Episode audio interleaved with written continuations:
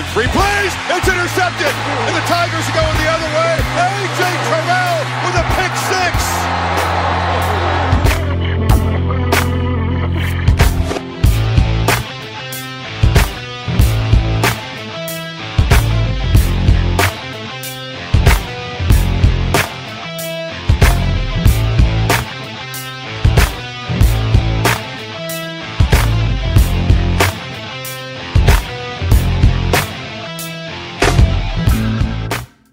Salut à tous et bienvenue pour cette nouvelle édition consacrée à l'actualité du collège football en partenariat avec le site The Blue Pennant avec euh, au programme euh, de cette émission euh, spéciale le retour sur les récompenses de cette saison 2019, un premier coup d'œil notamment sur les balls non majeurs prévus au cours des prochains jours. Et puis également bien entendu la première vague des signatures, des lettres d'intention on dira par rapport à la période de recrutement. Vous le savez, une campagne qui se fait en deux temps désormais avec notamment une première période de décembre qui a été extrêmement animée et on en débriefera notamment les principaux enseignements avec euh, euh, Cocorico, j'ai presque envie de dire, pas mal de Français à l'honneur au cours de cette édition 2019-2020. Pour en parler en ma compagnie, le rédacteur et fondateur du site The Blue Pennant, Morgan Lagré, est avec moi. Salut Morgan. Salut Yellow, bonjour à tous. On se retrouve donc pour un des deux podcasts euh, preview donc de cette euh, période de bowl euh, et ouais il n'y a pas que ça à aborder, je le disais, il y a quand même pas mal de chapitres à, remettre en, en, évidence, à commencer notamment par ce qui s'est passé la semaine dernière. C'est tout de suite la rubrique Breaking News avec notamment les récompenses de cette saison 2019. C'est parti.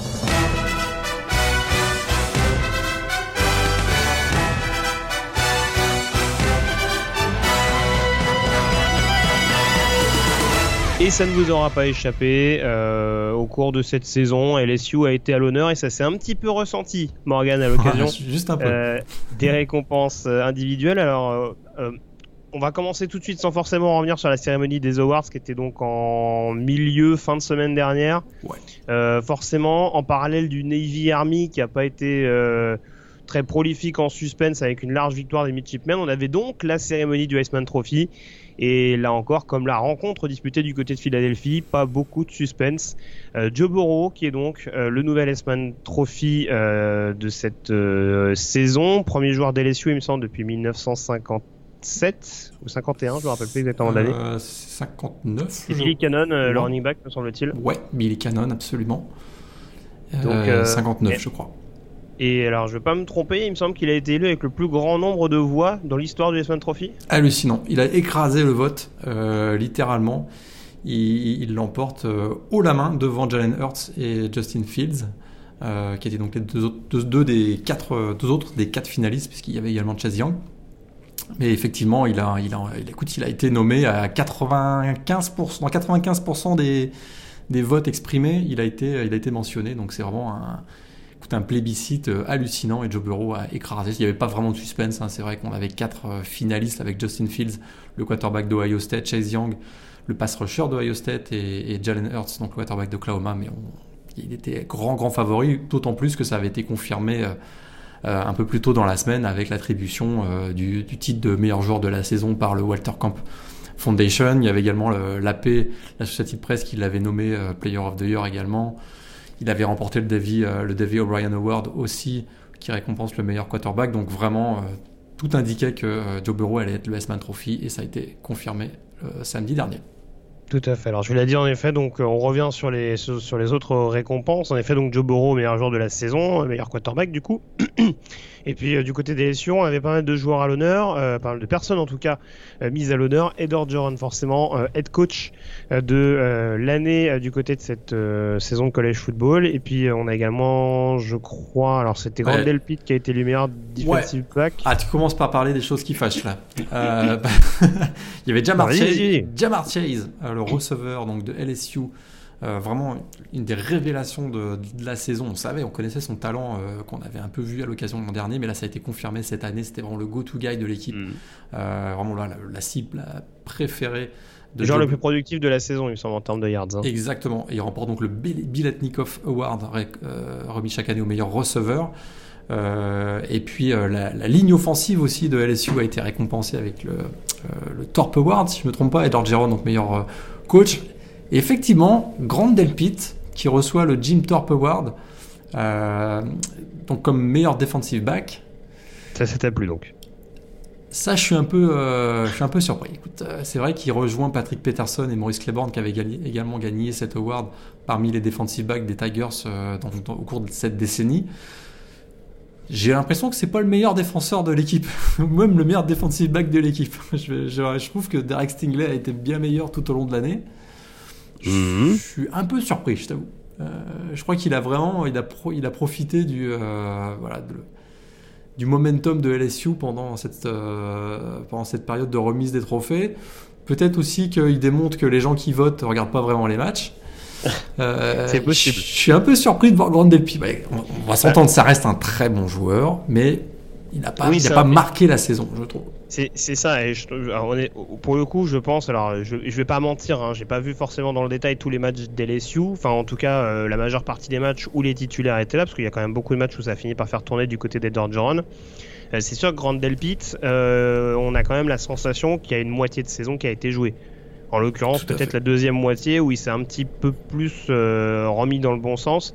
Mais il y a beaucoup de matchs où très clairement, enfin, on parlait du match par exemple à Alabama où là, en l'occurrence, Joe Burrow a quand même commencé à, écrire. Euh, euh, on dira son histoire avec notamment l'obtention du S-Man Trophy, mais c'est clairement pas un match par exemple où Delpit s'est mis en évidence, même s'il y avait une grosse force de frappe en face. Donc je te rejoins. Après, c'est sûr, est-ce qu'il y avait vraiment un defensive back qui s'est plus euh, démarqué là? Comme ça, j'essaie de, réfléchir euh, Bah, moi, je trouve, que, écoute, euh, au même, il suffit de regarder autour de lui, hein, dans son équipe, Derek Stingley, je trouve, a été, a été meilleur et, surtout a eu des, à des moments, a, réussi des matchs qui ont fait, qui, ont, qui ont vraiment ont contribué énormément au succès d'LSU cette année. Grande Delpit, je me souviens pas d'un match, puis je me souviens surtout de, techniquement, euh, je vois que les, angles qu'il utilise pour les plaquages, notamment, parfois étaient quand même très contestables. Et il, a, il, y a eu, beaucoup de mistacles, notamment cette année, ce que j'ai pas vu chez Derek Stingley euh, au cours de la saison, qui est pourtant un trou freshman, on le rappelle. Hein.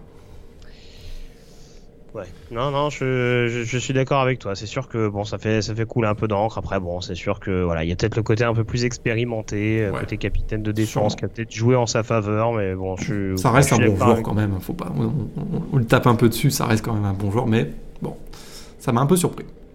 On est d'accord. C'est bien, bien, de mettre en évidence la DBU qui a quand même pris 40, euh, 42 points à Alabama et presque 40 à Texas. C'est important. ils ont mieux fini la saison, on va dire. Ils ont mieux fini la saison. Par contre, là où, il y a, là où il n'y a pas eu de contestation, euh, c'est sur le Doc Walker Award, donc le meilleur running back. Deuxième année mm. d'affilée, Jonathan Taylor. Euh, écoute, on avait tous été surpris qu'il n'ait pas, été invité à, la remise du trophée S-Man. Il a des stats hallucinantes. ses trois premières saisons au niveau NCA. Je, pense que c'est la, meilleure, les trois, les trois meilleures premières saisons de l'histoire, si je me trompe pas. Bah, il joue pas au Ohio State, hein, ça, ferme des portes. Hein. peut-être, peut-être. C'est sûr qu'il joue Wisconsin. Il joue dans l'équipe de Wisconsin, c'est sûr. Mm. Et un autre qui a pas eu, où il n'y a pas eu de contestation, c'est Chase Young, hein, qui remporte le Bednarik Award meilleur défenseur, le pass rusher de Ohio State avec 16,5 euh, sacs cette année. Ça a été, euh, ça a été aussi une très très belle saison de Jazz Young qui a été donc récompensée du Betnarik Award. Et puis si on passe rapidement les autres, euh, on a Penay Sewell, donc le tackle offensif sophomore d'Oregon qui remporte l'Outland Trophy. Et on a également euh, Rodrigo Blankenship qui gagne, euh, ça aussi c'est un petit peu surprenant je trouve, hein, qui gagne le Lou Rosa Award. c'est vrai qu'il a un beau taux de réussite. Euh, mais il s'est un peu loupé dans des matchs importants cette année, donc euh, ça m'a un peu surpris. Il remporte donc le Lou Rosa pour le meilleur kicker, et juste pour finir, l'Australien Mike Duffy de Kentucky remporte le titre de meilleur punter de la saison. D'accord. C'est bien de préciser australien, mais il y, a quasiment plus que des punters australiens de toute façon en première division universitaire. T'as compris pourquoi je l'ai noté Absolument. Mais euh, oui, non, c'est sûr. Après, niveau kicker, voilà, ça reste quand même relativement homogène. Donc c'est sûr que, bon, Blankenship, même si il y a ces deux grosses ombres au tableau cette saison, à savoir ses, essais manqués contre South Carolina et du coup LSU, enfin contre LSU. Et LSU, pardon, Georgia contre LSU. Ouais, donc euh, c'est sûr que bon après euh, ça reste un des joueurs hyper clutch depuis son arrivée du côté du campus d'Athènes, donc euh, bon. Tout à fait. Il finit aussi c'est peut-être plus pour récompenser sa carrière globale que vraiment mettre en avant sa seule saison 2019. Il fait quand même bonne saison, 25 sur 31 et je crois qu'il a 90% de réussite à, plus de 4, plus de 40 yards, ce qui est quand même, ça reste quand même d'excellentes stats. Oui, c'est ça, c'est ça. Mais bon, oui, et puis aucun loupé sur, sur Extra Point. 100% sur Extra Point, ouais, tout à fait. Oui, c'est ça. Bon, c'est pas non plus. Mais bon, à Alabama, ça laisse rêveur. Hein. Pardon, ça c'est gratuit aussi. ça mange pas de pain. Euh, on passe à la suite avec d'autres annonces qui ont été faites au cours de cette semaine qui concernent cette fois-ci euh, les coaching staff, le coaching carousel qui continue avec certains spots qui étaient laissés libres. Et bien désormais, on connaît euh, officiellement donc les nouveaux head coach pour certains programmes. À commencer par un de tes programmes de cœur, Morgan Boston College, qui a donc décidé d'enrôler Jeff Affley, coordinateur défensif d'Ohio State, pour remplacer Steve Adazio. Et ça, c'est quand même une bonne pioche. Parce que c'est vrai qu'il avait la réputation d'être d'abord un excellent recruteur, même s'il avait il a, passé beaucoup de temps euh, du côté de, euh, des 49ers, si je ne me trompe pas. Mhm. Mais par contre, ouais, il, a une très très belle réputation et tout le monde du côté de Chestnut Hill a été très très content de ce choix. Euh, jeune coach, très ambitieux, qui incarne bien les valeurs des Eagles, donc ça va être. écoute, on est assez enthousiaste du côté des Eagles. On va voir si euh, ça va prendre forme dès la saison prochaine. Ça va être un peu difficile euh, dès la saison prochaine parce qu'il vient, juste d'arriver, mais d'autant plus qu'il va rester quand même dans le coaching staff pour les playoffs. Euh, donc il prendra l'équipe en main qu'à partir de, janvier, mais c'est plutôt une bonne, une, bonne recrue, un bon choix du côté en tout cas de, de Boston. Oui, surtout que alors c'est vrai que du côté d'Adazio, il y avait des critiques comme quoi je crois qu'il avait jamais obtenu plus de 7 ou 8 victoires sur, chaque saison. Monsieur, monsieur 7-5, ouais. Donc il avait tendance à, plafonner un petit peu. Après, niveau recrutement, il laisse pas non plus euh, un amas de ruines, donc ça va être quand même à, surveiller du côté de cette équipe de, Boston College. Il y a des défenseurs qui restent assez, assez jeunes. Et une ligne offensive que je trouve pas mauvaise, notamment dans le sillage de, de Vrabel et, de Petroula. Donc euh, non, franchement, ça peut être, ça peut être une, saison intéressante en 2020. Euh, pas forcément repartir de rien et peut-être faire une, une Louisville, par exemple, cette année, capable de, rebondir assez rapidement, mine de rien. Peut-être. Euh, du coup, Steve Adadio, il a trouvé un point de chute. Colorado State. Exactement, pour remplacer donc euh, Mike Bobo. Euh, bon, et choix étonnant. Il, il, revient un petit peu, on va dire, dans un programme du Group of Five, lui qui était passé par Temple avant notamment de, de rejoindre Chestnut Hill. mais en tout cas, ça peut être une bonne chose pour Colorado State, qui peut également avec un coaching, euh, avec un head coach pardon qui reste quand même assez réputé. Euh, qui est capable quand même de se mêler à la lutte au niveau de la Mountain West. Ouais, tout à fait. On va pas se mentir, c'est pas un upgrade pour lui là, mais les, plus, les plus méchants diront qu'il est à sa place. ouais.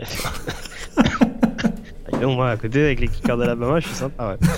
Euh, on enchaîne et on reste au niveau du groupe of five hein, parce que c'était surtout au niveau de ces euh, conférences qui restaient des, postes à pourvoir. Alors Willy Taggart, euh, j'ai vu que tu avais relayé la news, mais je suis pas sûr qu'on en ait parlé directement. on en avait pas parlé. On n'en avait pas parlé la semaine dernière. donc il y avait des rumeurs comme quoi il pouvait revenir à South Florida. Ça ne s'est pas fait donc avec le, la nomination de Jeff Scott, le coordinateur offensif de, de Clemson.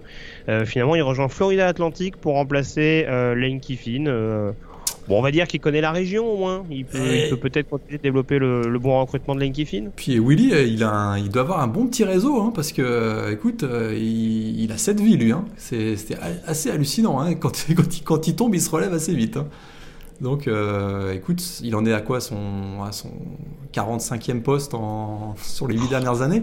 Exagère. Donc bravo, bravo Willy Taggart. Non, je plaisante. Écoute, c'est c'est vrai. Il connaît, très, il connaît très bien la Floride. Écoute, pour euh, le programme de Boca Raton, au moins ils ont quelqu'un qui va développer des pipelines avec certains lycées de, la région. C'est, écoute, c'est un, un, bon choix. C'est un bon choix. Et alors, une, une, une, arrivée que je trouve assez intéressante, c'est celle du côté de Fresno State, puisque, alors, je sais plus si on l'avait dit, mais Jeff Stedford, du coup, avait, avait, avait pris du recul, hein, euh, un petit peu comme Chris Peterson, euh, pour quitter donc le programme de Fresno State. Et on a l'arrivée de Calen Debourg, euh, ancien retour. Le retour, puisqu'il était coordinateur offensif du programme en 2017 et 2018. Et il était notamment du côté d'Indiana l'année dernière, euh, quand on sait que les Ushers euh, ont été quand même extrêmement productifs offensivement. Euh, ancien head coach notamment de Sioux Falls. alors c'est quoi C'est de la D2 D2, je pense, ouais. D2 sur Sioux Falls, ouais. Avec notamment, enfin c'était vraiment clairement une, une place forte, hein, Sioux Falls sous sa coupe. Donc c'est un coach à surveiller, 45 euh, ans à présent. Euh, très franchement, ça peut, être une, ça peut être une bonne surprise du côté de Fresno. En tout cas, un bon esprit offensif pour, pour poursuivre ce qu'avait fait Jeff Tedford jusque-là euh, du côté de la Californie. Ouais, exactement. Euh, je fais, j'énumère rapidement. Alors, on avait parlé de Marcus Arroyo, hein, qui était dans les tuyaux, euh, le coordinateur offensif d'Oregon, pour remplacer Tony Sanchez à UNLV. C'est désormais officiel. Euh, on a l'arrivée également de Danny Gonzalez, le coordinateur défensif d'Arizona State du côté euh, de New Mexico pour remplacer Bob Davy. Ouais, c'est un, c'est un alumni de New Mexico. ah oui, c'est vrai. Ouais, c'est, en grande partie ce qui explique son, son départ. Tout à fait. Promotion interne du côté d'Appalachian State où Sean Clark, l'ancien assistant head coach, prend la suite d'Eli Dynquist. Ouais. Et je crois qu'on a fait le tour. Il me semblait qu'il y en avait un dernier, mais euh, non, je crois qu'on est qu'on est à peu près bon. Alors attends, tac, tac, tac, tac. On en a parlé. Ouais, ouais, ouais. Non, non, c'est bon, on a fait le tour. A priori. Ouais. Sinon, il y a Hugh Freeze qui a prolongé à Liberty. Là, je parle pas des, Ah. nou- des, des nouveaux, mais des, des petites nouvelles concernant les coachs. Ouais. Et puis, on a Chad Morris aussi, euh, donc l'ancien coach d'Arkansas, qui euh, rebondit en tant que coordinateur offensif à Auburn. Int- intéressant. Ça, ça va être intéressant aussi, voir Oh. La, la dynamique avec Bonix. Et euh, un autre ancien coach aussi qui a rebondi assez rapidement, c'est Barry Odom, l'ancien coach de Missouri, qui devient coordinateur défensif à Arkansas. Ça, c'est aussi. euh, Ouais, c'est un- bien quand on connaît la rivalité entre les deux programmes, c'est bien. Ouais, ça, ça va être. euh, voilà, exactement.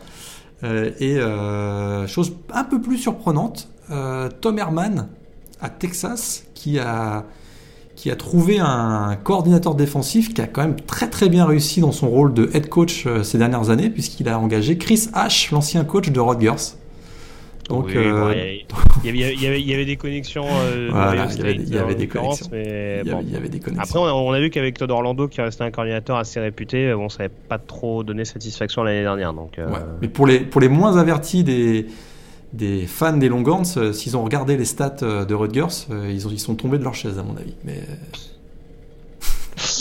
on va voir. Par contre, c'est possible qu'il y ait une réorganisation en défense. Il me semble qu'Orlando joue de la 34. ouais, tout à fait, c'est possible. c'est pas impossible que ça change avec, avec Chris Sash à surveiller. Ouais. Et Graham Harrell, qui a prolongé aussi coordinateur offensif à USC, ça a été aussi un des événements de la semaine. Puisqu'il était annoncé un peu partout, même dans la NFL potentiellement. Donc euh, USC a réussi à, à le garder avec une belle augmentation. Et bout. je suis pas sûr qu'on en ait parlé, mais parlant de head coach qui a qui a rebondi, il me semble que Matt Luke remplace euh, Oui. Sam Pittman sur la Ouais, ligne a- offensive de Georgia. Je pense qu'on en avait parlé dans le dernier podcast euh, très rapidement. C'était une breaking news, je crois qu'on avait indiqué. Ok, bon, écoute, euh, Et puis au niveau j'avais des- un petit doute là-dessus. Au niveau des très très vite au niveau des joueurs, on a Alex Hornibrook, le quarterback euh, qui quitte FSU après, Oh. après un an seulement. Mhm. Ça c'est une petite nouvelle. Euh, Tariq Black aussi, le receveur de Michigan, euh, il va vers la sortie lui aussi. Euh, Envers une autre infirmerie. en tout, bah, il passera par la case euh, par la case portail des transferts d'abord. Oui, bah, ça c'est sûr. oui. Et puis euh, on a Felipe et Franks. On sait qu'il avait annoncé son départ de, de Florida et il semblerait qu'il ait qu'il ait liké beaucoup de tweets venant de Kansas. Assez, sur- Oh, assez surprenant. Donc il pourrait aller euh, du côté de Les Miles et du côté des Jayhawks de Kansas. À suivre. D'accord. Oh comment tu nous vends du rêve là C'est incroyable. Le duo Les Felipe, là, j'ai hâte de voir ça. Euh, et puis je crois qu'il y a d'autres nouvelles. Il y a KJ Costello hein, qui a possiblement annoncé Oui, de, de Stanford également. Le, Ouais, tout à fait. le quarterback. Et- Par contre, pas de nouvelles de USC où on sait pas trop comment ça va se passer entre JT Daniels et Kidon Slovis pour la, sa- pour la saison prochaine. Ouais, ça, ça on sait pas trop. Mais Kedji Costello, c'est, écoute, c'est, c'est une- ce sera le quarterback le plus convoité euh, du portail des transferts. Et puis, euh, on se dit que peut-être du côté d'Oklahoma, si on a encore des doutes sur Spencer euh, Rattler, ça pourrait être un- le gunslinger dont ils ont besoin, dont ils rêvent peut-être. Ça peut, très clairement. Euh, on enchaîne euh, juste en petite transition avec euh, notamment la partie draft. hein. On rappelle qu'on avait fait un, point lors du podcast précédent sur les joueurs qui s'étaient inscrits ou qui étaient en balotage. Il n'y a pas énormément de nouvelles en tout cas. Il y a quand même certains joueurs qui se sont euh, annoncés de manière plus ou moins surprenante. La première chose, on avait parlé de Jordan Love justement qui était enclin à passer par le portail des transferts pour quitter Utah State. Il a changé son fusil d'épaule, le- l'ami Jordan, euh, puisqu'il a décidé pardon, de franchir le pas et de finalement s'inscrire en NFL. Ouais, il jouera le Frisco Bowl quand même euh, euh, face à Ken State, si je me trompe pas. Oui, tout à fait, ouais. Ce vendredi 20, Ouais. parce qu'on enregistre l'émission le vendredi, donc on ne connaît pas le résultat à l'heure actuelle, vous le savez déjà. Euh, sans doute vous qui nous écoutez euh, actuellement, mais euh, oui, en tout cas, il, disputera le dernier match en effet avec Utah State, mais il choisit de s'engager. Bon, c'est une décision plus ou moins risquée, mais on attendra de voir si c'est concluant. On se posait la question également concernant Cam Akers, le running back de Florida State, qui choisit également de s'inscrire. Ouais. Tout comme Ino Benjamin, le running back d'Arizona State. Ouais. Et puis alors, qu'est-ce qu'on a comme nom éventuellement intéressant? CJ Anderson, on en avait parlé déjà. Euh, Jalen Johnson, il me semble que c'était pas encore officiel, mais euh, du coup ça l'est désormais.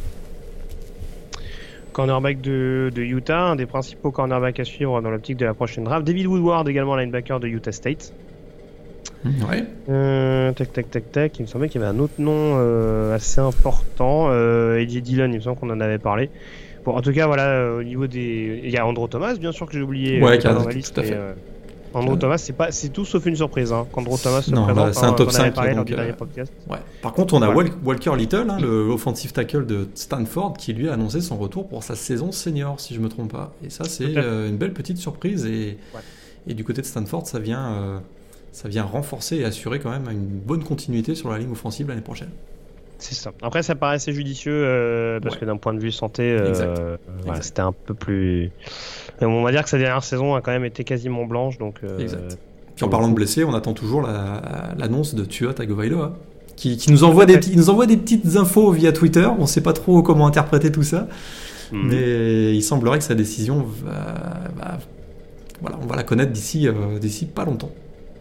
Ah bah là ça va ça va teaser là. On a laissé passer la fenêtre du recrutement là dont on parlera tout à l'heure et puis là maintenant c'est c'est bon les futurs prospects vont reprendre la vedette.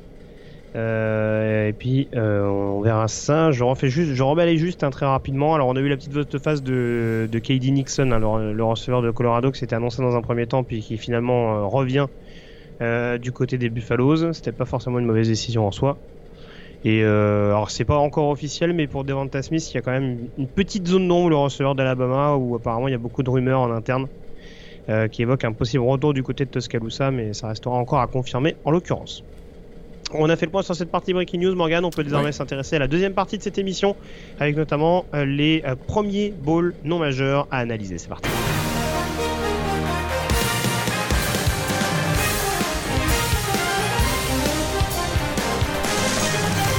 Avec six matchs qu'on a concoctés dans ces fameux euh, balls non majeurs, alors on va faire un point justement sur les balls puisque euh, notre camarade Maxime sur Facebook euh, nous a interpellé en, s'interrogeant un petit peu sur les termes qu'on pouvait employer par rapport aux balls, à savoir un petit peu les spécificités justement qui concernaient cette période de la saison. Donc on va essayer de répondre au maximum de questions qu'il nous a posées et puis on s'intéressera donc à trois matchs qui... trois, trois affiches en tout cas dans cette première partie, qui ne concerne pas deux équipes classées. Et on aura euh, trois rencontres un petit peu plus tard qui, elles, concerneront exclusivement des équipes du top 25. Euh, mais qui donc ne concerneront pas les demi-finales de playoff et les bowls majeurs dont on parlera dans un prochain euh, podcast. On démarre donc avec la question de Maxime Morgan. J'énumère les questions et puis tu nous détailles un petit peu tout ça. la première donc qui était qu'est-ce qu'un bowl majeur concrètement? Ah, Ça c'est une excellente question pour répondre à cette question, on est obligé de faire un tout petit cours d'histoire extrêmement rapide. Euh, c'est quoi un bowl déjà? Euh, C'est vrai que c'est pour les non-initiés, ça peut être une petite euh, un sujet d'interrogation. Bah, historiquement, hein, c'est des matchs qui sont considérés comme des matchs d'exhibition. Hein, ça fait des matchs de prestige. Ça fait pas partie de la saison régulière euh, sont pas des matchs de playoff, par exemple. Quoique, euh, depuis 2014, oui, mais je ne veux pas complexifier les choses. Mais euh, on peut enfin, garder en tête que ce sont des matchs d'exhibition. Hein. Historiquement, c'était les meilleures équipes d'une saison régulière qui participaient à ces, rencontres. Et ça fonctionne sous le, par, invitation, finalement. Jusque dans les années 70, il y en avait à peine 10 c'est uniquement à partir des années, à la fin des années 70-80 qu'on a commencé à en avoir énormément. Hein, Jusqu'en dans les années 70, c'était vraiment l'élite simplement qui participaient au bowl et maintenant cette année on en a 39 donc c'est devenu un peu n'importe quoi. On en a souvent on en a souvent parlé. Euh, mais et ces matchs hein, historiquement avaient un impact très important parce que en fin de saison vous savez jusqu'au début des années 2000 c'était euh, le champion national était élu à, l'issue d'un vote hein, généralement de l'associative presse. Donc ces matchs d'exhibition de fin de saison avaient un impact énorme sur euh, sur l'attribution du titre de champion. Puis vous, le savez parce que, euh, notamment cette année, dans, la chronique Yearbook, on en a souvent parlé, euh, que les balls à la fin de la saison jouaient un impact très très important. Alors ce type, bah, l'origine du mot ball, hein, c'est assez simple, on va faire assez rapide. Le premier ball a eu lieu en 1902, mais on l'appelait pas ball à l'époque, on l'appelait Tournament Est-Ouest Football Game. C'était l'ancien Rose Bowl, hein, et le terme Rose Bowl est né simplement en 1923. Comment il est né En 1923, ben, le stade de Pasadena a été construit avec les mêmes plans que le stade de Yale, qui avait la forme d'un bowl. Et, euh, le, match de l'époque était, sponsorisé par euh, le Tournament of Roses, qui est une parade très importante en Californie, une parade des roses. Alors vous avez, vous avez compris, hein, parade des roses, le stade sous la forme d'un bowl, Rose Bowl, et voilà, en 1923, voilà comment est né le terme. Et c'était vraiment synonyme de match à enjeu. Hein. Euh, le terme bowl est devenu vraiment synonyme de match à enjeu. Puis ça a été utilisé à toutes les sauces, et notamment le plus célèbre d'entre eux, vous le connaissez, le Super Bowl effectivement dans la NFL. Donc là, j'ai fait un tout petit cours d'histoire pour vous, expliquer c'est quoi bowl. Je réponds à ta question, bowl majeur. Ben voilà, le Rose Bowl était le seul bowl hein, jusque dans les années 30. Puis est apparu en, 1935 le Sugar Bowl. Ensuite, on a eu le Cotton Bowl, l'Orange Bowl, le Sun Bowl, tout ça dans les années 30. Et les bowls majeurs ben, venaient de naître. Hein, viendront s'ajouter plus tard le Pitch Bowl et le Fiesta Bowl. Hein, vraiment, les bowls majeurs, ce sont les bowls historiques qui ont gardé leur prestige et qui font que chaque année encore aujourd'hui, ce sont les meilleures équipes euh, qui s'affrontent à l'occasion de ces bowls qu'on appelle majeurs, essentiellement dus à leur caractère historique. Alors j'anticipe d'autres questions qui ont été posées également par Maxime. Donc tu, le disais, hein, donc il y a quatre bowls majeurs désormais avec euh, notamment euh, les arrivées du pitch et du cotton, c'est ça hein, tu... exact. c'est les derniers en date. On en a 6 au total, effectivement. Il y a 6 au total. Et, voilà, euh, tout à fait, avec la nouvelle formule maintenant qui fait que deux matchs sont délocalisés spécifiquement pour les, pour les playoffs. Pour les playoffs. Enfin, ils ne sont pas délocalisés, mais sont octroyés exclusivement pour les, pour les demi-finalistes. Exactement. Euh, alors du coup, euh, est-ce qu'il y, est qu'il y, en a d'autres qui sont considérés comme mineurs? Je ne sais bah, pas si on peut appeler ça comme ça. Ouais, c'est pour ça que tu as bien fait tout à l'heure d'utiliser le nom majeur. C'est vrai qu'on n'utilise pas le, le, terme mineur. Hein. On utilise généralement non majeur. En fait, on a les balls majeurs, donc ils sont 6. Euh, on en a deux de ces 6 qui, comme tu l'as bien expliqué, qui chaque année viennent voilà, qui sont utilisés pour les demi-finales des playoffs. Et puis ça, ça tourne chaque, chaque saison. Et les autres, eh ben, généralement, on, dit, on parle de ball du premier tiers et on parle de ball du deuxième tiers. Euh, et c'est ce qu'on peut appeler donc les, les balls non majeurs. En fonction de leur prestige, on a des, des balls moyennement prestigieux, on les appelle du premier tiers, et les balls qui sont euh, euh, notre ami Verchin dirait garbage, sont ceux du deuxième tiers. Nous, on parlera des bowls du premier tiers, si on prend, si on prend l'image d'aujourd'hui. Exactement. On parlera aujourd'hui, on va parler du premier tiers. Alors, une question, euh, je ne sais pas si on aura le temps forcément de développer là-dessus. Il nous demandait de faire un classement du plus au moins prestigieux. Est-ce qu'on est qu'on part sur une dizaine de balls Déjà, peut-être classer les balls majeurs bah D'abord, il fait apparaître la notion de classement de balls, parce que c'est vrai qu'on n'en a pas forcément toujours euh, parlé de ça, mais effectivement, Maxime, avec sa question, nous permet d'indiquer qu'effectivement, il y a un classement. Euh, et d'ailleurs, c'est à partir de ce classement qui permettent. qui, sur lequel est basé le principe d'attribution des équipes dans les bowls. Hein. D'abord, on, rappelle, hein, pour être éligible, il faut avoir gagné 6 victoires par saison. Euh, et puis en fait, ben, il y a des contract balls. Hein. c'est vrai que sur les 39, je pense qu'il y en a avoir 37 qui, sont des contract balls. Donc les, balls signent avec certaines conférences pour avoir accès à ces équipes éligibles de ces, donc aux équipes éligibles de ces conférences. Mais il y a un principe de euh, classement des balls, ce qui fait que c'est à partir de ce classement des balls que chacun des balls va venir sélectionner. Hein, c'est vrai qu'aujourd'hui, par exemple, le Sugar Bowl, qui est un ball majeur, a signé un contrat avec la SEC et la Big, la Big 12 pour avoir les premiers classés de ces conférences. Mais si on prend le, un autre principe, l'Alamo Bowl, qui a également un contrat avec la Pac-12 et la Big 12, bah, choisit, la deuxième, la deuxième équipe de la, de la Pac-12 et la deuxième équipe de la, de la Big 12. Donc il y a vraiment un classement des bowls et c'est chacun son tour, on va choisir les équipes euh, des conférences dans lesquelles avec lesquelles on a des contrats.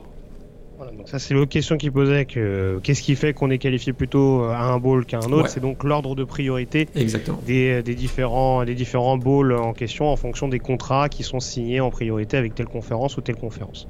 C'est pour ça que désormais quand quand vous allez regarder le classement des, enfin quand vous regardez justement les les affiliations, on dira, à certains bowls, il n'y a pas forcément de classement prédéterminé à, euh, je sais pas moi, la Lamo Bowl, ils vont pas prendre le troisième de la Pac-12 ou machin, ils vont choisir l'équipe qui les intéresse le plus. Tout à fait, ils vont choisir en deuxième de la Pac-12. Donc s'ils ont envie, euh, s'ils ont envie, d'ailleurs cette année on a eu ce cas de figure, hein. c'est vrai que par exemple, pourquoi est-ce qu'on a Utah face à, face à Texas? On se dit Texas 7-5, pourquoi est-ce qu'ils sont, ils sont choisis devant, devant une équipe comme, comme qui, voilà, notre équipe? Ben, C'est parce que le, le, bowl qui avait la, possibilité de choisir dans la Big 12 a choisi Texas plutôt que Iowa State. Et oui, parce que ça fait du pèse à San Antonio. Exactement, c'est exactement ça.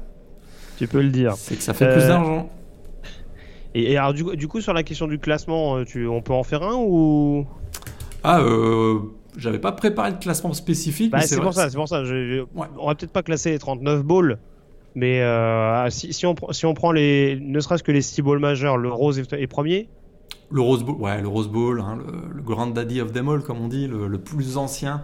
C'est mhm. probablement le plus prestigieux, celui que tout le monde veut jouer. Donc, euh, entre le champion, généralement le champion de la Big Ten et le champion de la, la PAC-12. En deux, euh, peut-être l'Orange? En deux, historiquement, l'Orange Bowl, particulièrement ceux qui suivent hein, le, college football depuis euh, les années 80. C'est vrai que 70-80, l'Orange Bowl a marqué, a, été souvent au, cœur de, de, titres nationaux entre notamment, voilà, il y avait Penn State qui venait souvent, Alabama, etc. Donc l'Orange Bowl en deux, ouais, tout à fait. Et après, peut-être Fiesta ou Sugar Sugar, je dirais plutôt Sugar historiquement. C'est vrai que le Fiesta arrive un peu plus tard, mais euh, c'est effectivement, je dirais en 3 le Sugar, en 4 le, Fiesta. 5 Cotton. Voilà, 5 Cotton et le Pitch Ball qui, qui remonte, euh, qui est aussi un des, un des balls récents, mais ça se passe à Atlanta, donc euh, grosse agglomération, et puis qui, qui commence à. C'est l'ancien Chick-fil-A Ball. À l'époque, c'était un ball non majeur qui est devenu, qui est devenu majeur il y, a, il y, a, très peu de temps. Le ouais. Puis le, fait que le College Football Hall of Fame euh, soit situé à, Atlanta n'a aucun rapport avec ça. J'en suis persuadé. Pour le coup, j'en suis quasiment sûr. Euh, après, honnêtement, dans les, dans les bowls non majeurs, on dira qu'on peut mettre dans les principaux. L'Alamo Bowl, c'est quand même, enfin, c'est quand même devenu, je trouve, un bowl euh, extrêmement emblématique.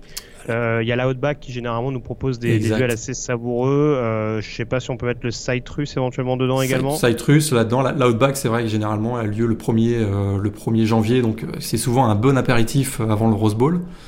Il y a l'Holiday Bowl hein, qu'on appelle le, le, Rose Bowl du pauvre, hein, puisque c'est entre la, la Pac-12 et la Big Ten le numéro 2 de ces, de ces conférences.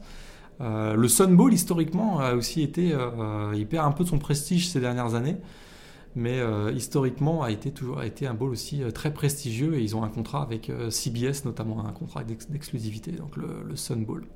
Et puis il y a bien entendu, mais ça c'est plus pour la private joke, le Potato Bowl, ben, ça, qui a rien que pour son pour son nom, pour pour, sa mascotte, pour, ce que ça représente aussi également. C'est hors, catégorie. Hors catégorie le Potato Bowl.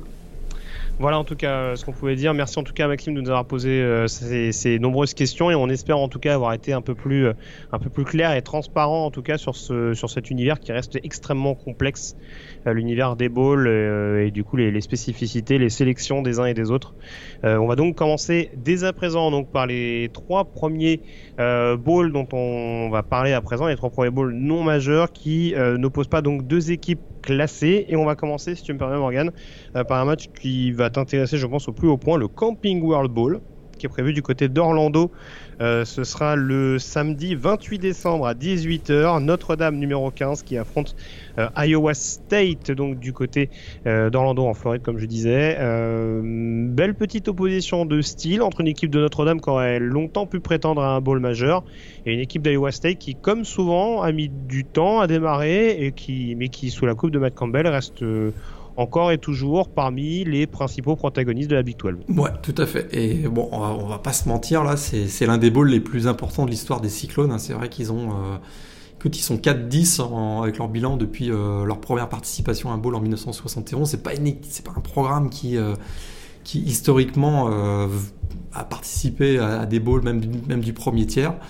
Mais le travail incroyable de Matt Campbell hein, depuis, depuis 2-3 ans maintenant du côté de Ames bah, est récompensé avec euh, donc cette participation à un Camping World Bowl qui vont, jouer face à Notre-Dame. Pour Brian Kelly, bah, on sait que bah, Notre-Dame vient de terminer avec au moins 10 victoires pour la quatrième année d'affilée. Hein. Brian Kelly peut atteindre le plateau des 11 victoires pour la troisième fois en 11 ans, c'est quand même pas mal.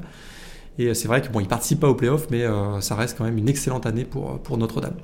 Il y a un match-up que tu vas suivre avec plus d'attention sur, euh, sur ce duel entre Fatina et Cyclones Il y a un match-up, je dirais, a peut-être pas direct, mais il y a un duel à distance entre deux excellents groupes de receveurs. Moi, c'est ce que j'ai noté. Hein. C'est vrai que du côté de Notre-Dame, on a, a eu la confirmation cette année hein, du, du, potentiel énorme de Chase Claypool, qui a, été vraiment le, go-to guy en, attaque. On a vu Chris Fink, qui est aussi un receveur très précieux. Euh, Cole Kmet, qui est dans la pure tradition des Titans de Notre-Dame. Et puis de l'autre côté, Iowa State, il y a aussi euh, deux excellents receveurs avec Deschante Jones, la Michael Petway.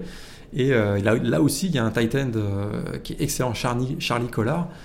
Donc c'est ce que j'observais beaucoup, mais c'est sûr que ce qu'on, va beaucoup voir aussi, euh, ça va être Brock Purdy, comment il va se comporter face, euh, face à la défense de, Notre-Dame. Donc Brock Purdy, le, quarterback d'Iowa State, face à une défense de Notre-Dame qui a quand même été euh, parfois extrêmement effrayante, notamment sur le, sur le front de fort. Ouais, très clairement, c'est vrai que la ligne offensive va pas toujours rassurer, alors que paradoxalement, on en attendait beaucoup au début de la saison du côté d'Ames. Et c'est vrai que face à ce, cette ligne défensive de Notre-Dame et plus particulièrement le pass rush, ça va être quand même quelque chose à, surveiller de, très près. Après, c'est vrai que si je regarde les deux escouades, tu parlais notamment de, l'attaque aérienne.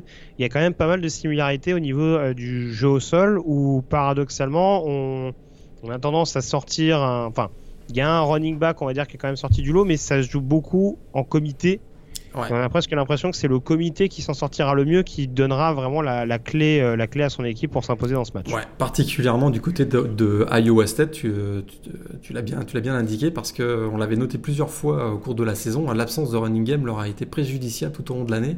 Et c'est un vrai problème d'ailleurs pour l'attaque des Cyclones parce que euh, lorsqu'ils ont couru, euh, lorsqu'ils n'ont pas eu de running back au-dessus de 100 yards, ils finissent à 0,4. Ça, c'est ce que j'avais noté. Euh, et ça, si on l'avait souvent indiqué, hein, le départ de David Montgomery leur a fait très très mal et a rendu cette euh, attaque des Cyclones parfois un peu prévisible. Et effectivement, je suis d'accord avec toi, si s'ils n'ont pas la capacité d'imposer un minimum le jeu au sol, ça risque d'être compliqué pour eux. J'ai l'impression quand même qu'au niveau de talent, il y a un tout petit peu plus du côté de Notre-Dame, mais sur, un bowl, ça ne veut pas forcément dire grand-chose. Euh, Yann Book aussi a été, euh, je trouve, un peu sous-estimé cette année, le quarterback de, Notre-Dame. Je trouve qu'il a fait quand même une très très belle saison. Il a notamment été très précieux sur euh, troisième down. Et ça, c'est la, la, bonne nouvelle pour Notre-Dame parce que Iowa State, c'est la pire défense de la Big 12 sur troisième down cette saison. Donc ça peut être à l'avantage de Notre-Dame. C'est ça, ouais. Yann Beau qui s'est bien saisi, notamment en fin de saison régulière, euh, qui a bien relevé la tête, on dira, après la grosse débâcle euh, qu'ont subi, euh, subi le, les joueurs de South Bend après le, match du côté de, de, Michigan. de, Michigan. Tout à fait, pardon. et puis alors juste, je pas précisé rapidement les absents quand même importants. Alors je parlais du pass rush, ce sera quand même sans Julian Okwara ce match-là du côté de Notre-Dame. petite incertitude également concernant Tommy Kramer, le, le garde.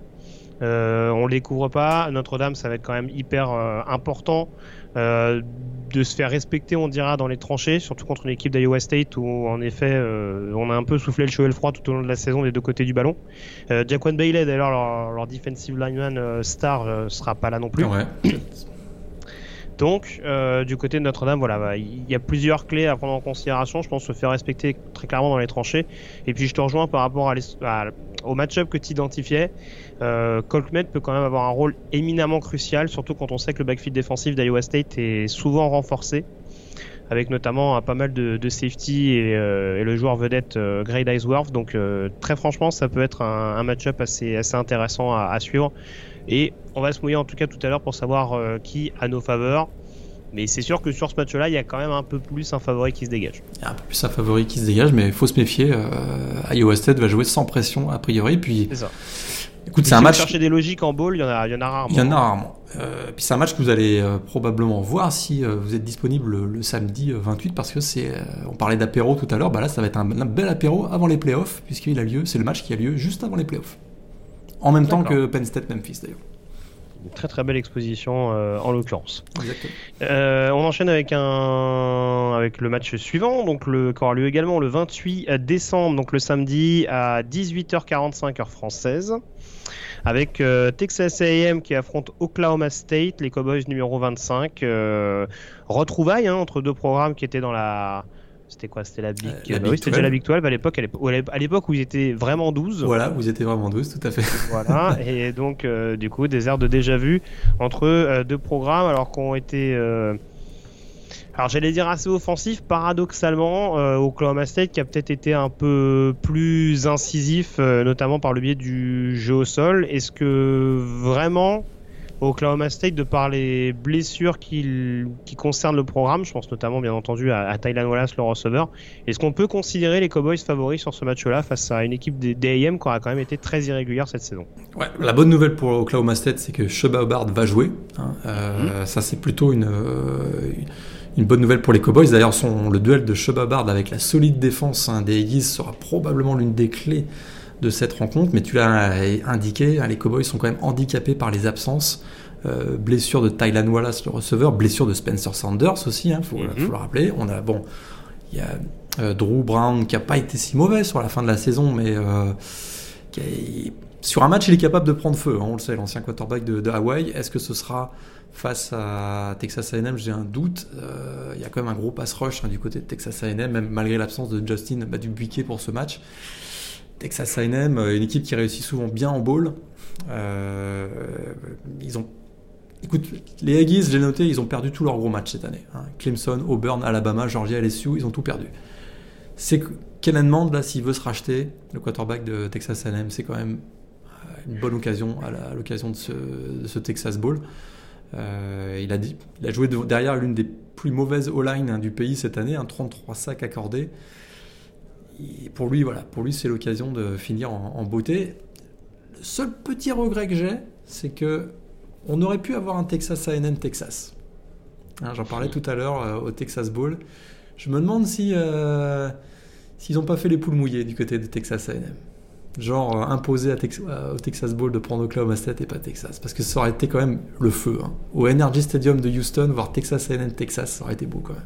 Bah oui, quand même. Tu penses que tu penses que c'est bah, ce serait une, explication à ça? J'ai du mal à m'expliquer pourquoi ils ont refusé, sachant qu'ils refusent depuis un certain nombre de temps de même rediscuter avec Texas, de remettre la rivalerie, euh, le rivalry game à leur calendrier. Donc je me demande pourquoi est-ce qu'on n'a pas eu de Texas A&M Texas alors que euh, c'était tout à fait possible. D'accord. Très surprenant. du coup, le match-up que tu identifierais le plus en l'occurrence, ce serait lequel? Ah, moi je dirais le, pass rush hein, de je, dirais le run stop hein, de, plus que le pass rush, je dirais le run stop des face à Chuba Howard. Je pense que c'est là qui ce qui va m'intéresser, euh, ce qui va m'intéresser pas mal. D'accord, ok. Oui, oui, non, je te, je te rejoins. Il y a moyen, mine de rien, sur ce run stop, tu le disais, malgré l'absence de, Justin Madou-Bouquet de d'éventuellement avoir suffisamment de répondants pour euh, pour contrecarrer le running back d'Oklahoma d'Oklahoma State pardon donc euh, c'est sûr que ça peut être euh, ça peut être quelque chose à si si ouais si Sheba prend feu ça risque d'être compliqué pour Texas A&M ouais, c'est quand même un running back qui a fait quasiment 2 milliards dans la saison donc oui c'est ça va pas être une mission très très simple surtout que quand tu le disais les principaux matchs qu'a perdu Texas A&M c'était aussi parce que le, run-stop c'est un peu, euh, c'est un peu euh, délité au fur et à mesure de la rencontre. Après, bon, là, je le disais, que ce soit au niveau des linebackers ou des safety, euh, il y a de quoi éventuellement avoir du répondant. Buddy Johnson, Anthony Hines, c'est quand même des linebackers assez respectés, on dirait, en première division. Après, bon.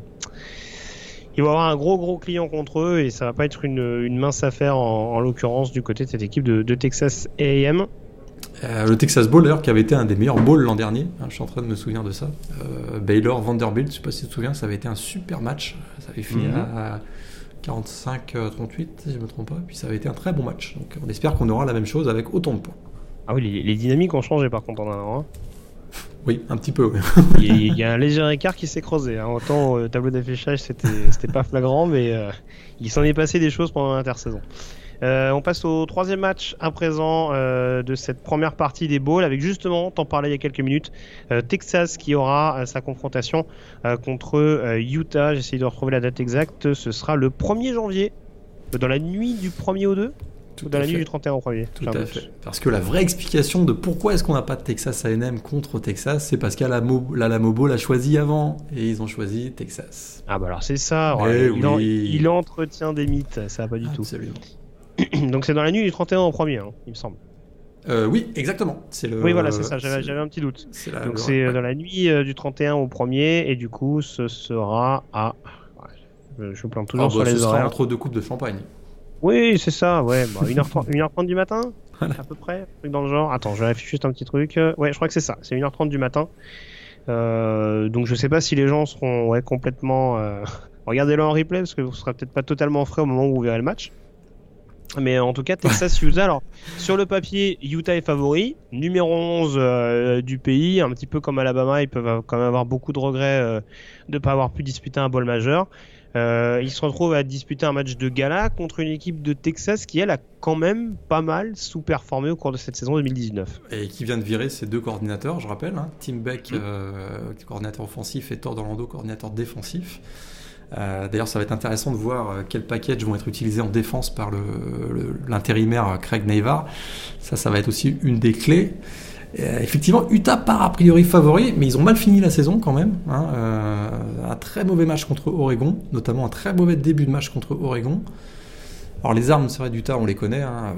un jeu au sol excellent, 207 yards sur la saison, en moyenne par match, avec un Zach Moss qui a été, euh, à son retour de blessure, qui a été euh, phénoménal. Il finit avec presque, euh, voilà, je 1359 yards au sol, 17 TD, 19 matchs à plus de 100 yards en carrière. Donc très clairement, ça va être une des clés de la rencontre. Hein.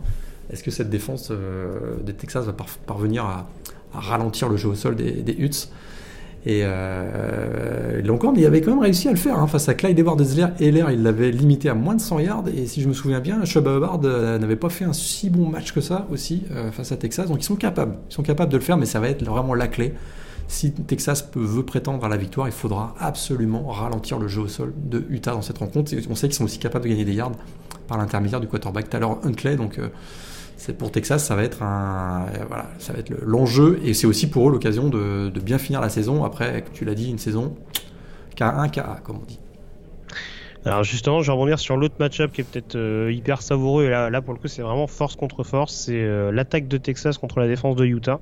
et puis il va falloir scotiner Bradley Haney. Je sais pas si c'est lui dont tu veux parler, mais. Oh, bah, notamment, euh, déjà, le duel entre Samuel Cosmi et Bradley Haney, ça peut être un truc sympa à voir. Meilleur stacker de la, PAC-12 hein, année. Voilà, entre, entre deux joueurs à, suivre. Et là, en l'occurrence, c'est sûr que le run-stop de Utah, autant du côté du run-stop de Texas, il y a ces points d'interrogation quant à savoir si on va réussir à stopper Zach Moss. Le run-stop d'Utah, de ce qu'on en voit depuis le début de la saison, alors vous me direz, ils ont pris plus de 200 yards contre CJ Verdell en, finale de conférence Pac-12. Après, contre Texas, j'ai pas dans l'idée que le jeu au sol ait été. Euh, on ait vraiment trouvé la clé depuis l'arrivée de Tom Herman du côté d'Austin. Donc ça pourrait faciliter les choses. Par contre, en l'occurrence, ce qui peut être intéressant, c'est que on va donc avoir cette euh, armada aérienne, si je peux parler ainsi, du côté de Texas, notamment symbolisée par la grosse saison de Devin Duvernay, face à un backfield défensif de Utah euh, qui a été extrêmement précieux dans la dernière ligne droite de la saison régulière. Euh, Jalen Johnson notamment et Julian Blackmon qui ont réalisé des, turnovers extrêmement décisifs. Donc ça va quand même être, être un match assez intéressant euh, à suivre avec euh, encore une fois je le disais des safety alors je parlais de Julian Blackman il y a Terrell Burgess également. Il y, a, quand même des joueurs capables d'être à la fois précieux sur la couverture mais aussi de renforcer la boîte s'il y a besoin avec un Sam Ellinger qui on le sait est parfaitement capable euh, de courir dès qu'il dès qu'il verra une brèche à sa disposition. Donc très franchement j'avoue que ce duel entre l'attaque des Longhorns et la défense des Utes me paraît quand même extrêmement excitant sur le papier. C'est ce qui rééquilibre un petit peu la chose après, en effet, peut-être qu'avec le changement de coordinateur, les ajustements qui peuvent éventuellement être faits pendant la période de préparation de ball, ça peut permettre à la défense de Texas de museler un petit peu plus euh, cette attaque, euh, l'attaque de Kyle Whittingham, mais euh, c'est peut-être, c'est pour ça que je l'ai mis en troisième match en l'occurrence dans ce lot-là. C'est peut-être le match qui est un peu plus équilibré, un petit peu plus indécis en l'occurrence. Si on devait trouver une petite surprise à, un des balls, malgré l'affiche euh, des deux formations et les trois matchs, euh, les trois victoires d'écart qui, séparent les deux programmes à l'issue de la saison régulière. Ouais, c'est effectivement Devin Duvernay, le receveur senior qui jouera son dernier match sous maillot des Longhorns. Pour lui, c'est peut-être l'occasion de finir avec un, un vrai feu d'artifice offensif. Il est tout à fait capable. Il était dans le dans la meilleure équipe, hein, dans le, la first team euh, du euh, All Big 12 cette saison, donc euh, absolument capable. Et on se souvient, face à LSU, il avait notamment réussi 105, plus de 150 yards sur réception. Donc un joueur qui, même face à des grosses défenses, est capable de, de tirer son épingle du jeu. Donc à surveiller, effectivement. Voilà. Et on le rappelle encore une fois, donc je l'ai pas dit tout à l'heure, c'est l'Alamo Bowl. Et on le dit 9 fois sur 10, l'Alamo Bowl, c'est quand même un peu un match what the fuck. c'est toujours un match what the fuck. C'est ouais. ouais. C'est. Je sais pas si c'est l'air du. Euh, c'est à San Antonio, hein, si je me trompe pas. Euh, mhm. ça, mais ça tire dans tous les sens, effectivement. Toujours un excellent match là, la Bowl. Tout à fait. Donc on vous incite vraiment à regarder ce match-là et on vous donnera donc notre pronostic en fin d'émission. Et on sait pas, on sait pas si Bevo va vouloir bouffer la mascotte euh, adverse euh, comme il avait bouffé. Oui, c'est vrai qu'il y avait un petit différent l'année dernière. Comme il avait voulu bouffer euh, Yuga l'an dernier lors du Sugar Bowl. Et c'est quoi la mascotte de Utah C'est un, un, Indien, non? C'est la question que j'étais en train de me poser en même temps que je disais ça. mais qui est-ce qui va bouffer il me, semble, il me semble pas qu'il ait crevé l'écran lorsqu'on a fait le, le, le, bracket sur les, sur les mascottes. Donc, bon, je, je, sais pas si. Mais oui, c'est vrai que Huga avait un petit peu peur. en effet. Euh, on fait donc une petite parenthèse avant de revenir sur les trois autres bowls, un poil plus important puisque euh, opposant euh, deux équipes classées. Une parenthèse sur l'événement de la semaine, à savoir le Early Signing Period, la première période de recrutement de cette intersaison. C'est tout de suite.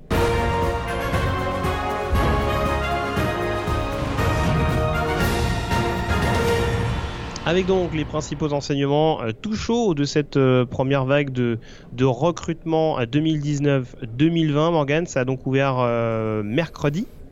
Et ça se termine donc ce vendredi soir. On peut donc désormais tirer les principales conclusions, à commencer notamment par les trois principaux vainqueurs de cette fenêtre de recrutement. Et on n'a pas forcément énormément de surprises par rapport aux places fortes des précédentes QV. Non, mais Clemson semble prendre l'ascendant sur Alabama quand même. Ouais, un peu, ouais. Un, peu. Euh, écoute, euh, ils ont quand même, ils ont quand même fait fort pendant cette, euh, cette early signing period, on va dire. On sait que c'est c'est devenu hein, le moment vraiment plus important. On pensait que ça allait juste donner un peu plus de flexibilité aux prospects pour leur signature. On s'est aperçu depuis depuis deux ans que c'est c'est le premier jour de la early signing period que 80% des prospects signent signent leur, lettre d'intention. Et du coup, on a quand même vu Clemson qui a frappé très très fort. D'abord en allant chercher le prospect numéro 1 euh, de cette promotion 2020, donc Brian Breezy, mais ça on le savait depuis un, long moment, mais il a, confirmé son engagement. Et ils ont été tapés 5 autres prospects 5 étoiles. Miles Murphy, meilleur euh, strong defensive end du pays. On, le savait déjà, le, meilleur quarterback euh, double menace, DJ Bagaleye, avait également euh, fait son engagement à Clemson. Ils ont le troisième meilleur running back du pays, un 5 étoiles aussi, de Marcus Bowman, démonté Cap Hart, defensive tackle, et ils ont même été chercher Fred Davis, troisième meilleur cornerback du pays. Euh, au total, ils ont 23 signatures garanties, dont 6 5 étoiles et 11 4 étoiles. C'est presque du jamais vu à Clemson, ça c'est certain. Et ils sont pas loin d'être en course pour la meilleure promotion all-time du recrutement au niveau college football. C'est incroyable Clemson, euh, qui, finalement prend vraiment l'ascendant sur Alabama. Oui, et puis ce qui, est, encore plus bluffant, alors encore une fois, je suis pas naïf, hein, je me doute que Dabo Sweeney c'est pas le seul à, faire le recrutement, mais ce qui est vraiment impressionnant, c'est cette mainmise qui commence à avoir malgré tout, non seulement sur le sur l'état de Caroline qui sort quand même généralement des bons prospects, quoi qu'on puisse en dire, euh, mais, euh, mais qui en plus commence vraiment à, à, tisser sa toile dans le sud-est des États-Unis euh, la Géorgie encore justement avec avec Miles Murphy, euh, encore un Géorgien dans l'escarcelle de Clemson. On rappelle que les deux plus fameux Géorgiens qui ont atterri du côté de Clemson ces dernières années, c'est Deshaun Watson et Trevor Lawrence. Mhm. Donc on continue vraiment à avoir une mainmise au niveau de ce territoire malgré justement l'hégémonie de euh, de Georgia notamment dans, dans, dans ce secteur-là et puis même les, des places fortes de la meilleure conférence du pays. Donc euh, c'est quand même c'est quand même à mettre à leur à leur crédit. Et puis malgré tout, voilà, ils arrivent quand même à aller recruter euh, des prospects. Enfin, je pense à Wagalele par exemple, qui est un quarterback californien. Euh, voilà, ils se contentent pas uniquement de vraiment mettre la main mise sur par exemple la Floride et encore une fois voilà les meilleurs prospects georgiens. Ils, n'hésitent pas vraiment à aller chercher des prospects vraiment euh, très très fort, euh, peu importe le territoire où il se trouve. Euh, il y en a un à Washington. Enfin, c'est vraiment impressionnant, je trouve, ce qui est mis en place par par Clemson. Et Dabo Sweeney a jamais été un mauvais recruteur, mais qu'il arrive à avoir cette mainmise là sur l'ensemble du territoire, même pour une équipe qui est vraiment dominante ces dernières années, c'est quand même quand même assez bluffant. Ouais, absolument. ça, c'est vraiment et dans une conférence ACC qui a été quand même beaucoup décriée en 2019. Tout à fait. C'est vrai que les, toutes les rénovations qui ont eu lieu sur le centre, d'entraînement qui impressionnent à chaque fois les prospects lycéens lorsqu'ils visitent euh, officiellement le, campus de Clemson aussi, ça, ça marque des points. Et effectivement, il, y a une, écoute, il est entouré dans son coaching staff d'excellents recruteurs qui tissent des liens avec les, familles des joueurs, etc. Et effectivement, ça paye ses fruits et ça, ça donne, ça, donne des très bons résultats, je veux dire. Et aujourd'hui, euh, c'est assez impressionnant, effectivement. Je, te, je partage ton avis, notamment euh, Galilei, il allait chercher en Californie, alors qu'il pouvait très bien signer à, à USC. C'est assez impressionnant, ouais. Apparemment, c'était, enfin, lui, c'était son, enfin, le joueur en tout cas a dit que ça aurait été un rêve, mais qu'apparemment les Troyens ne se sont pas plus penchés là-dessus. Donc euh, après, si, si, si, Clemson tire les marrons du feu, du, feu, ils vont pas s'en plaindre. Hein. Ouais, tout à fait. Est-ce qu'un un double menace pour euh, l'attaque de Gramarel? Je suis pas sûr non plus, mais oui, c'est un talent pur. C'est un talent pur quand même qui est assez exceptionnel. 13e euh, joueur du pays dans ce, dans ce recrutement 2020 tes deux autres euh, grands gagnants de cette, euh, de cette QV, euh, de cette première partie de QV 2019 Écoute, c'est vrai qu'Oregon a quand même frappé fort, je trouve, en mhm. signant, en signant le, prospect qui était disponible, hein, le numéro 4 du pays, Justin Flo. ils ont été le chercher, effectivement. Justin Flo qui avait pas annoncé encore pour qui il signerait. Alors était, sur, le, coup. USC voulait se racheter d'un recrutement calamiteux. Je pense qu'on va en reparler tout de suite en allant peut-être aller chercher Justin Flo, donc le, meilleur inside linebacker du pays, quatrième national. Je répète, effectivement, Oregon a été chercher ce super joueur et il venait juste quelques minutes auparavant euh, d'avoir la signature du deuxième meilleur inside linebacker. Donc vraiment, il va avoir un deuxième rideau de folie.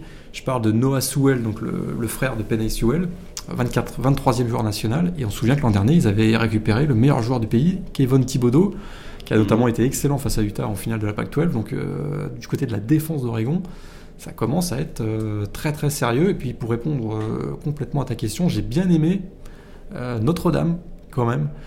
Hein, pour la première fois depuis, depuis plus de 10 ans, ils ont réussi à signer deux prospects 5 étoiles en attaque. donc Chris Tyree, le 25, 25e joueur du pays, qui est un all-purpose back, qui jouera probablement running back. Euh, ça, c'était une belle signature, on le savait depuis quelques temps. Et Jordan Johnson a confirmé le receveur, le quatrième meilleur receveur du pays, a confirmé son engagement avec Notre-Dame. Donc je trouve qu'en même temps, ils ont pris le deuxième Titan du pays, Michael Mayer. Donc là, vraiment, il y a un réservoir de joueurs qui, est extrêmement intéressant pour les années futures du côté de Notre-Dame. Ouais, je te rejoins. C'est vrai que paradoxalement, si la défense et euh, la ligne offensive étaient rarement critiquables du côté de Notre-Dame, c'est vrai que du côté des skill players, ça avait tendance à manquer un petit peu de profondeur, je trouve, ces dernières années du côté de South Donc euh, c'est en effet une bonne chose d'aller mettre la main sur, euh, sur, des, recrues aussi réputées. On devrait, donc on devrait avoir un, trio assez sympa entre Djurkovic, le, le, quarterback qui, sera, qui, va, qui arrive là, Chris Tyree et Jordan Johnson. Donc ça risque d'être intéressant. Si on va sortir deux programmes un peu perdants de cette campagne, lesquels seraient-ils? USC. Écoute, on commence. Ah, Clayton, il a marqué son retour. Hein. Écoute, là on est vendredi aujourd'hui, ils ont la 78e classe de recrues en 2020. Ils sont derniers dans la PAC-12. Leur meilleur prospect signé aujourd'hui, c'est un 4 étoiles, Jonah Monheim. Il est classé 350e au niveau national. C'est complètement hallucinant. Ils ont euh, aucun des 25 meilleurs prospects de Californie. C'est absolument hallucinant ce qui se passe. J'avoue que là, ça, calme un petit peu. Euh, va falloir, euh, va falloir vite se, remettre d'écart d'ici le mois de février parce que, en effet, ça peut, ça peut remettre. Euh, je dis ça sur le ton de la blague, mais en effet, ça peut remettre le head coach rapidement sur la sellette pour l'année prochaine. Ouais. il, reste encore le, National Signing Day, donc le premier mercredi de février, où il va y avoir la, deuxième vague des signatures, mais il n'en reste plus beaucoup. Hein. Je vous ai dit tout à l'heure que trois quarts des joueurs ont déjà signé. Il reste encore un ou deux prospects qui peuvent faire remonter au classement, mais ils seront euh, très très probablement en dehors du top 40, ce qui est quand même assez incroyable pour un programme comme USC. Ouais, on donnera la liste tout à l'heure des, principaux prospects qui restent éventuellement à, signer, à recruter, euh, en tout cas d'ici le, d'ici le mois de février. Euh, et hormis USC Écoute, USC a été vraiment le, le, grand, grand, grand perdant. Je dirais que Oklahoma un peu discret quand même, non? Oklahoma discret, c'est vrai qu'ils avaient l'habitude de nous sortir notamment des, receveurs assez, intéressants. Euh, j'ai trouvé que euh, Miami, ça a été difficile et peut-être la Floride aussi, Florida qui a euh, qui a pas signé de, on les, sentait plus actifs peut-être sur le marché des flips. et finalement, écoute, ils ont un seul, ils ont aucun prospect 5 étoiles. Hein. C'est vrai qu'ils ont que deux prospects du top 100, le defensive tackle Jarvon Dexter et le linebacker extérieur Derek Wingo. Ils ont, une, ils ont, ils ont une, promotion assez, assez compacte avec 16 prospects 4 étoiles, mais il n'y a pas de tête d'affiche et il n'y a pas de, potentiel game changer. Ça, ça me dérange un petit peu pour une équipe comme euh, Florida. qui est pas dominant, je trouve, dans son marché de Floridien comme il devrait l'être. Ça, c'est peut-être c'est peut-être ce qui explique ça. Ça explique ma, déception. C'est ce qui explique ma déception. Tu me tends une paire justement. Alors, tu l'as plus ou moins dit par rapport aux deux, aux deux vainqueurs, enfin aux deux, aux deux perdants, pardon. on sait que les trois principaux territoires, les trois territoires les plus prisés aux États-Unis en termes de talent, c'est la Californie, le Texas et la Floride. Si tu devais citer une place forte locale qui s'en est, on va dire, mieux sortie que les autres, lesquelles serait-il On commence peut-être par la, par la Floride, t'en parlais il y a quelques secondes. Euh, ça a été un peu compliqué pour beaucoup de programmes floridiens. Bah, est-ce que tu mettrais quand même Florida en tête d'affiche ou est-ce qu'une autre équipe euh, s'est plus démarquée selon Le problème de la Floride, c'est que c'est pas les programmes floridiens qui, qui règnent en maître hein, du côté de la Floride ces dernières années. Hein, c'est vrai que quand on regarde la Floride, les trois des quatre meilleurs joueurs floridiens, ils sont partis à, Clemson. Hein, de, Marcus, de Marcus Bowman, le running back, Demonte Capart, le defensive tackle, et Fred Davis, le cornerback. Boom qui sont euh, trois joueurs du top 25, qui sont partis du côté de Clemson. Le meilleur joueur. Et Elias Rix également qui est parti à LSU, le cornerback. C'est ce que j'allais dire. Le meilleur joueur donc de, effectivement de Floridien, le cornerback sortant de l'IMG Academy à Bradenton, est parti à LSU. Du coup, euh, ben, on a Jarvan Dexter, le defensive tackle, qui signe effectivement à Florida, et on a Marcus Rosemi, le receveur, qui signe à Georgia. Euh, derrière, il y a Don Chaney quand même, le running back, on sait, du côté de Miami, mais c'est à peu près tout. Et du côté de la Floride, dans la Florida State, qui, euh, le meilleur joueur floridien qu'il signe, c'est Demonry Tate, le cornerback, qui est 50e national. Donc, la Floride aujourd'hui fournit surtout des joueurs pour Clemson et, et la SEC. Très bien. Euh, la Californie, t'en parlais tout à l'heure, donc USC s'est loupé au profit de quel euh, programme californien? Ben, La Californie commence à devenir un territoire pour la SEC aussi, hein, parce que euh, c'est assez incroyable. c'est bordel ton histoire. Ben, c'est assez incroyable parce que Alabama, Alabama a été chercher le meilleur quarterback double menace, donc Bryce Young. Et on l'a dit tout à l'heure, Clemson a été chercher le meilleur quarterback pro style, Wagalelei, donc. Ça, c'est quand même assez incroyable que les deux meilleurs quarterbacks, on sait que la Californie a une terre de quarterbacks, hein, historiquement. Bah, les deux meilleurs quarterbacks sortis de la Californie, ils vont pas jouer en Californie, ils vont jouer à Alabama et à Clemson. C'est quand même assez, incroyable. Et je dirais que bah, ceux qui s'en sont bien sortis, c'est finalement Oregon et Washington. Oregon, on l'a dit tout à l'heure avec euh, le linebacker Justin Flo, meilleur joueur de Floride qui signe du côté d'Oregon. Et du côté de Washington, moi ce que j'ai bien aimé, c'est la confirmation de la signature de Jalen McMillan, le receveur, euh, et la confirmation aussi. Euh, on savait qu'il y avait Miles Murao, qui sortait de Matadei, qui avait donc un joueur de ligne offensive qui avait signé du côté de Washington. Et ils ont surtout été chercher aussi euh, un quarterback avec Edan Garbers. Et je me demande s'ils n'ont pas été chercher aussi un linebacker, mais qui n'est pas originaire de Californie. Et on termine avec le Texas. Bah là, Texas, euh, c'est Texas A&M qui a bien fait, euh, qui a résisté. Et heureusement que, que, du, côté de Texas A&M, on est, euh, on est dans la SEC, j'ai l'impression, parce que la SEC vient aussi beaucoup taper du côté de, du Texas. On sait que le meilleur joueur texan actuellement, Zachary Evans, le running back, n'a pas encore annoncé son choix, mais ça tend de plus en plus à être LSU, même si Georgia est encore en course. Et derrière, Texas A&M a plutôt bien fait quand même, avec le meilleur receveur du pays, Demond Demas qui a donc signé à Texas A&M. On a aussi le meilleur safety du pays, Jalen Jones, qui a signé du côté de Texas A&M. Mais on voit aussi que le Texas maintenant devient une terre d'Alabama, puisque euh, Drew, le linebacker Drew Sanders a signé à Alabama, qui est un joueur donc 21e euh, national, et euh, JC McClellan, un running back. On sait que le running back texan, normalement, ça devrait jouer à Texas. Et ben non, il est parti du côté d'Alabama, JC, McMillan, donc McClellan, pardon.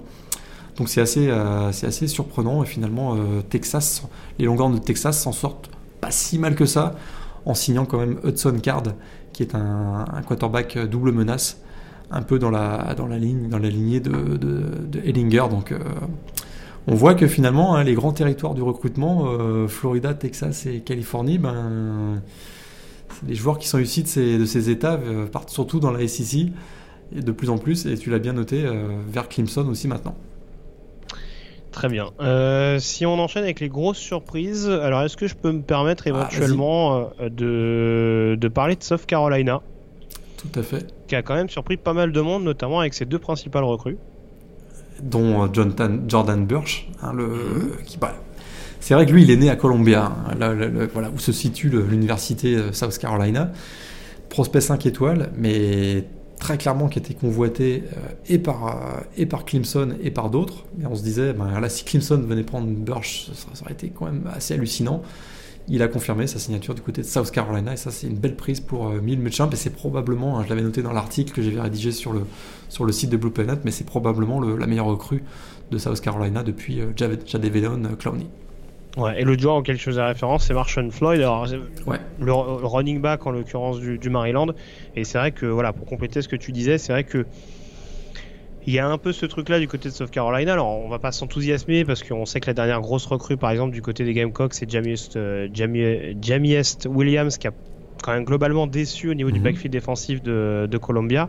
Maintenant, très clairement, c'est vrai que le fait de voir Birch et Floyd arriver, ça rappelle un petit peu au niveau du style de jeu, euh, en tout cas de l'envergure des joueurs, et Von Clowney et Marcus Leitimore. Exactement. Euh, quand on sait le, le, le potentiel qu'avaient ces deux joueurs-là, bon, Clowney, on sait qu'il a sous-performé euh, à l'époque du côté de South Carolina également, mais ça restait un phénomène physique, un monstre, comme il, comme il l'est toujours d'ailleurs en NFL. Mais c'est sûr que là, en l'occurrence, euh, Will Muschamp joue sa peau du côté de South Carolina. Il a bien assuré au niveau du recrutement euh, pour euh, éventuellement remettre un petit peu cette recharger en termes de talent. On sait qu'il y a pas mal de défenseurs qui commencent à se développer un petit peu euh, aussi, je sais pas s'ils étaient toujours. Euh, je crois avoir, il y avait, il y avait Zach Pickens également, je crois le defensive end qui était suivi. Je sais pas du tout ce qu'il a fait exactement sur cette euh, sur cette là. Ouais, qu'est-ce qu'il a fait Pickens effectivement. Mais il était également convoité par par South Carolina. Mais quand on voit également défensivement les, les jeunes qui commencent à sortir, les les RJ Roderick, les les Ernest Jones, etc il y a quand même encore une fois moyen pour Will Muschamp s'il arrive à faire vraiment progresser ces joueurs-là d'avoir également une grosse grosse défense d'envergure et euh, ça peut être une équipe euh, qui peut se refaire la cerise en, 2020 très très clairement. Exactement. Euh, d'autres surprises, je pensais à, Rakim, Jarrett, ouais, Maryland. Tout à fait, Rakim Jarrett. Hein, on n'avait pas vu un prospect comme ça du côté de Maryland depuis Stephen Diggs, hein, le, receveur 5 étoiles, Rakim Jarrett, qui était promis à LSU et qui a surpris tout le monde en effectivement annonçant son, sa signature du côté de Maryland. C'est vrai que c'est un joueur originaire du Maryland, il, reste à la maison. Autre euh, petite surprise, Shuba Pardy, hein, Purdy, on a parlé tout à l'heure de son frère qui est euh, quarterback du côté d'Iowa State. Eh ben, il, a, surpris tout le monde en signant du côté de Florida State. Et d'ailleurs, euh, l'arrivée de Mike Norvell hein, commence déjà à avoir des effets parce qu'on l'attendait, un Purdy qui est un joueur de l'Arizona, on l'attendait plutôt sur la côte ouest. Et euh, il signe du côté de Florida State. Donc dès son arrivée, McNorvell il trouve son quarterback du futur, qui est un quarterback double menace, le sixième quarterback double menace euh, au pays en 2020. Ouais, ça, ça, efface un petit peu, ça, ça, pourrait en tout cas effacer un petit peu le camouflet euh, Samuel l'année passée. Et, euh, Exactement. Ça, ça, repart en effet sur de bonnes bases du côté de Florida State, malgré le départ en l'occurrence de, de Cam Akers. Euh, conserver le running back, ça aurait pu être une, une, bonne chose. Et puis du côté de Rakim Jarrett, en tout cas, ça annonce un duo assez excitant avec a priori Lance Legend qui devrait être lancé dans le grand bain la saison prochaine. Absolument. Vu qu'on n'a pas vraiment trouvé la solution au poste de quarterback du côté, de, du côté des Terrapins. Exactement.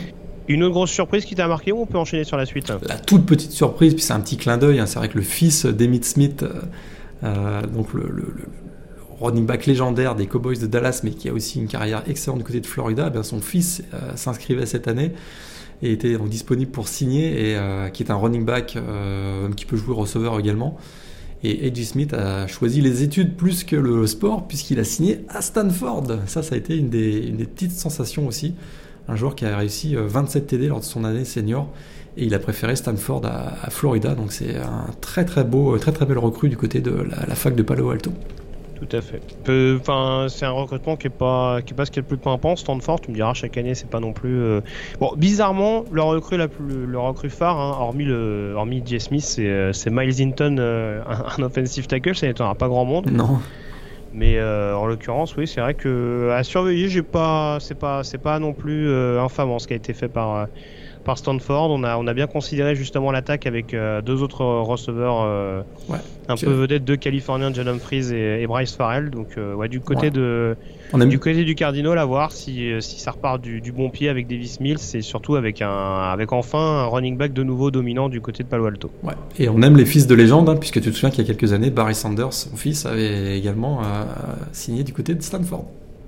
Oui, ça n'avait pas été extraordinaire. Ça n'avait pas été extraordinaire. backup surtout de, de, Bryce Love de mémoire. Ouais, absolument. Mais euh, c'est quand même assez drôle.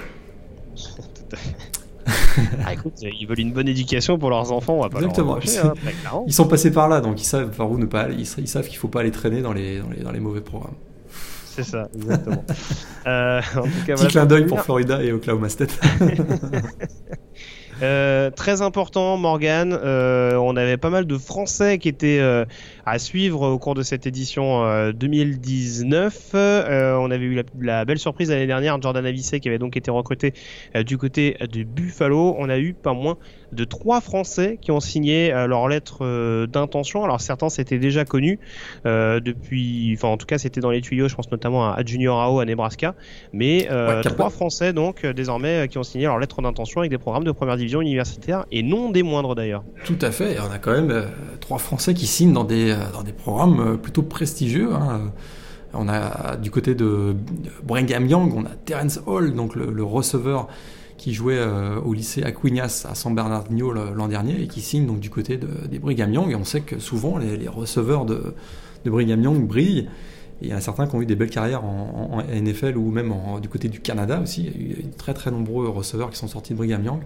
Donc une très très belle arrivée, très très belle signature pour Terence Hall du côté de BYU. On a aussi euh, un joueur qui, écoute, qui a eu une, progression fulgurante, hein, le Titan Wilfried Penney qui, écoute, qui, on pensait qu'il allait jouer en FCS l'année prochaine, mais finalement il a été recruté par Justin Fuente à Virginia Tech. C'est quand même euh, un sacré, un sacré coup. Hein. Il était considéré même vers la fin du processus de recrutement comme le meilleur Titan des prep schools c'est quand même assez, assez impressionnant. Et d'ailleurs, euh, Justin Fuente a publié, a fait un, écoute, un hommage à Wilfried Penney du côté, de, Virginia Tech en conférence de presse, a été relayé sur Twitter et ça c'est quand même euh, très impressionnant. Et puis le dernier c'est Axel Lebro qui, écoute, euh, qu'on surnomme le French Rocket, hein, qui est un kicker qui, a, qui, très très bien fonctionné également. qui est originaire de la Roche-sur-Yon d'ailleurs, et puis qui a, qui a, très très bien fonctionné en, Floride du côté de Bradenton et qui, euh, qui a signé du côté donc de Miami.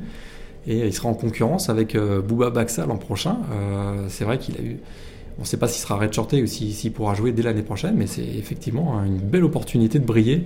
Et on sait que Miami a une belle exposition médiatique, tout comme Virginia Tech et comme Brigham Young également. Donc ce sont trois joueurs qu'on va voir régulièrement, probablement sur nos écrans dès la saison prochaine. Tout à fait. Et sachant qu'il peut y en avoir d'autres, puisque sauf erreur de ma part, Jeffrey Mba, le, le lineman défensif, n'a toujours pas euh, signé officiellement de lettre d'intention. Ce sera peut-être au mois de février. Ouais, pour Junior AO, euh, on sait que du côté de Nebraska, hein, son, recruteur a bien indiqué qu'il ne signerait pas du côté de Nebraska pendant la période des early signing period. Euh, sera peut-être reporté. Et puis Jeffrey Mba, on sait qu'il y avait quelques petits soucis académiques du côté de Virginia mm. lorsqu'il a il a, retiré son commis du côté de Virginia, donc on ne sait pas également encore. Mais, il y avait, mais il y avait aussi du beau linge également euh, comme, possible point de chute. Euh. Donc euh, très très clairement à surveiller en tout cas d'ici le mois de février, on aura l'occasion d'en reparler et ça nous promet des, des, retours justement sur les prestations de nos franchises, en tout cas on le souhaite au cours des prochains mois au niveau de cette première division universitaire. On termine donc, je le disais Morgan, dans l'optique du mois de février avec peut-être les 5 plus gros noms à suivre, euh, quels sont les, les stars à, surveiller et que les, les programmes, euh, les places fortes de première division vont essayer de s'arracher d'ici les, prochains, les prochaines semaines? Alors que je retrouve ma petite liste, celui qui, voilà, celui qui est euh, actuellement disponible toujours. Bon, il est promis à Georgia, hein, le, cornerback Kelly Ringo, joueur qui vient de l'Arizona. Huitième joueur du pays, meilleur cornerback. C'est logique qu'il aille à Georgia. Donc. Tout à fait, tout à fait normal qu'il signe du côté de du côté de Georgia. Georgia qui devrait d'ailleurs faire beaucoup mieux au moment du National Signing Day, puisqu'ils ont un deuxième joueur du top 10 qui devrait normalement signer du côté d'Athens, Darnell Washington.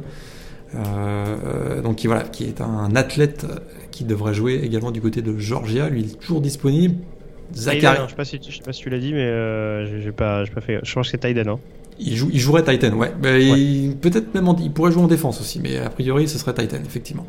Euh, Zachary Evans, running back, euh, qui sort donc de Houston au Texas, j'en parlais tout à l'heure. Il devrait signer du côté d'LSU, je l'ai indiqué. Euh, le quatrième joueur disponible, que je reprenne ma petite liste, blablabla.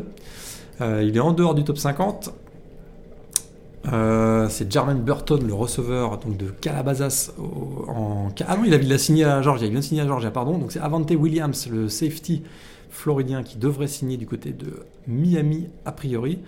Et puis celui qui devrait peut-être sauver euh, les fesses de Clay Elton, hein, c'est Gary Bryant Jr., le receveur 9e receveur du pays, californien, qui devrait normalement être promis du côté de USC. Mais vu la tronche de du recrutement de USC, ça pourrait être un petit flip et on l'annonçait un peu du côté d'Oklahoma lui à un moment donné. Donc euh, attention.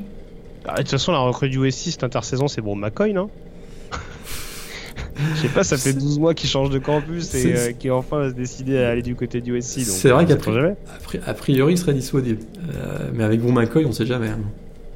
Oui, c'est ça. on croira que quand on l'aura vu avec un équipement, avec un casque et des épaulières. des épaulières Effectivement. Euh, très bien, bah, voilà ce qu'on pouvait dire en tout cas sur cette euh, early signing période. On peut désormais ouvrir la, de la, on peut rouvrir la page des bowls avec notamment les confrontations entre équipes classées. C'est parti.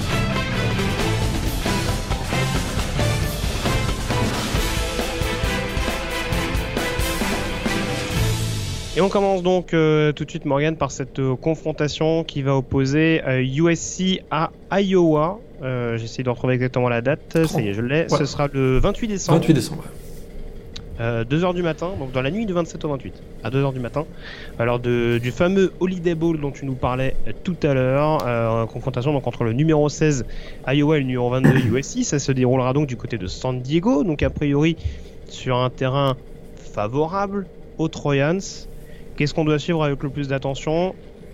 Ce duel notamment entre l'attaque de USC et la défense d'Iowa ouais, très clairement, hein, Iowa doit ralentir le jeu aérien des Trojans qui, euh, qui a pris feu en fin de saison avec un, Kedon Slovis qui a trouvé un excellent rythme avec ses receveurs.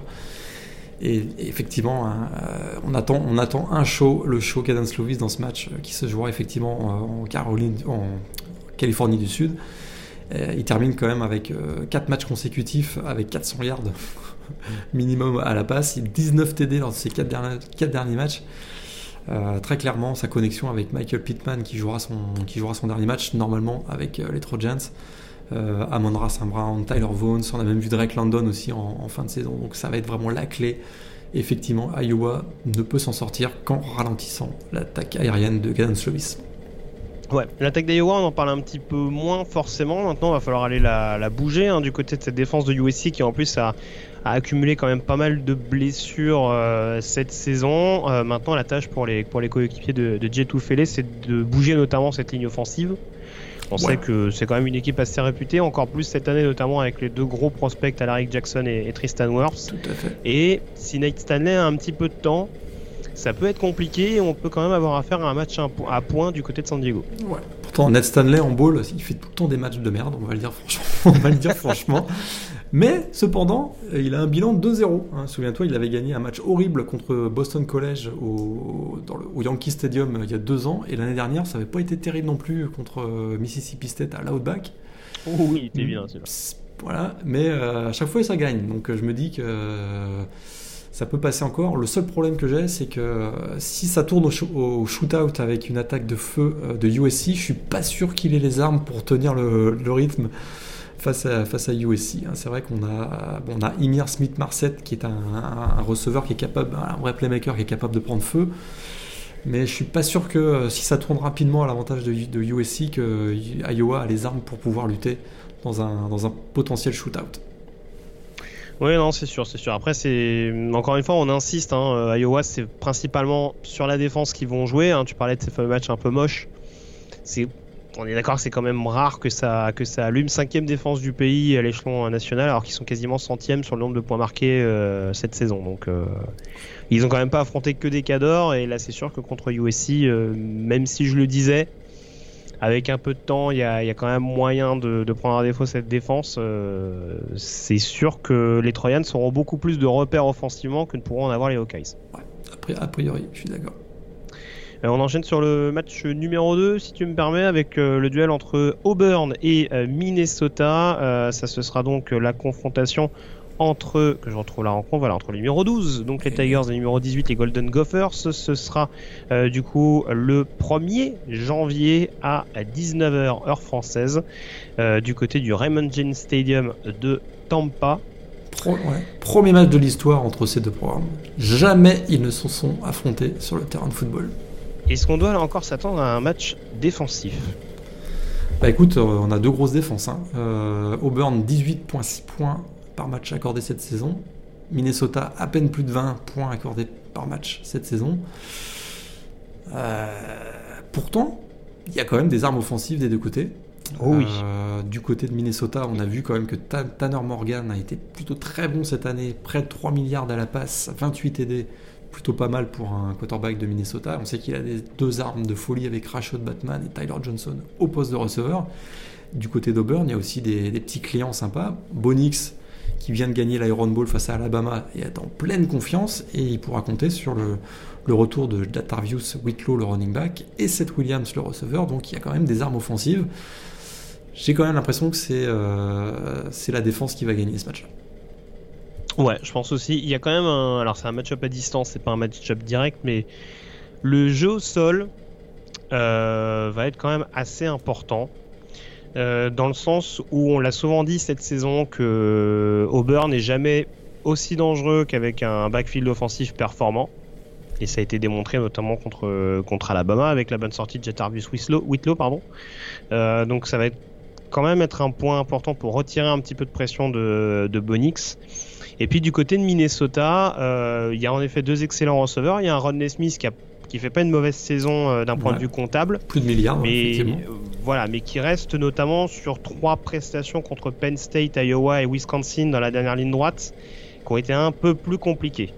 Bah, Donc là, c'est sûr que contre une défense et une grosse ligne défensive comme celle d'Auburn, s'il n'arrive pas à trouver les brèches, euh, autant, la pression sur les épaules de Bonix, euh, on a vu que c'était pas toujours source de turnover parce que le freshman euh, est déjà assez costaud. Maintenant, Tanner Morgan avec le talent, malgré le talent qui est le sien, sur un ball comme ça contre une défense comme celle d'Auburn, honnêtement, ça, peut être un point un petit peu, un petit peu embêtant, surtout qu'il y a des joueurs qui sont capables de provoquer des, turnovers au niveau de ce backfield défensif. je pense à Javaris Davis notamment. Donc euh, très clairement, euh, clé, clé, selon moi, c'est quand même les, deux attaques au sol respectives. Et en fonction de l'équipe, là encore, qui, arrivera à sortir le, le meilleur de, ce secteur-là, je ne serais pas étonné que, ça nous indique le, vainqueur final. Ce qui m'inquiète un petit peu pour Minnesota, c'est que, euh, hormis le match face à Penn State, ils ont fini la saison avec deux défaites lors de leurs trois derniers matchs, hein, Iowa mm. Wisconsin, puis c'est pas très beau face à Wisconsin.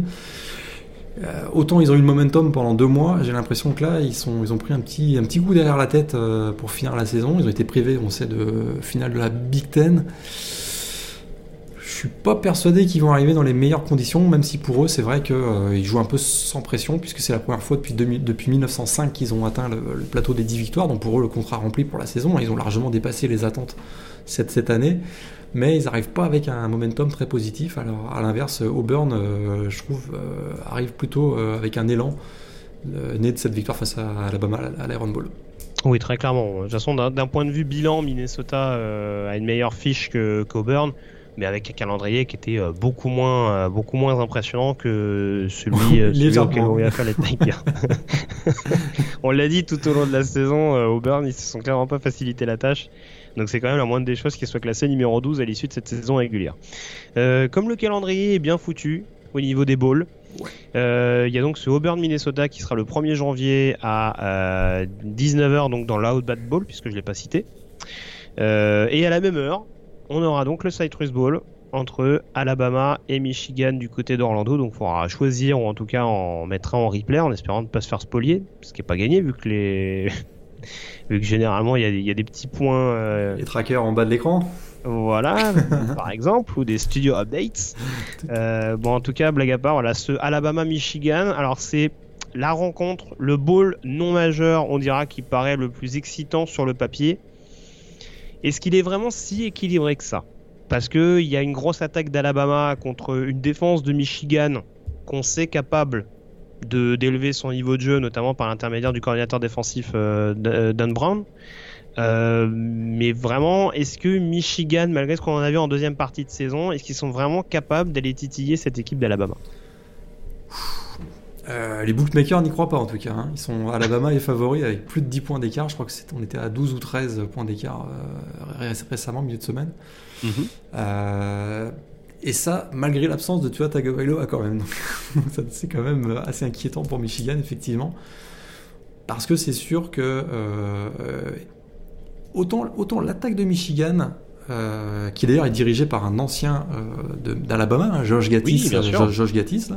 Tout à fait. Autant l'attaque commence à prendre forme, euh, ça a été un peu mieux sur la fin de l'année, mais la défense, ils se sont quand même fait marcher dessus, et par Ohio State, d'ailleurs les deux dernières années, et par Michigan, et par euh, Wisconsin aussi.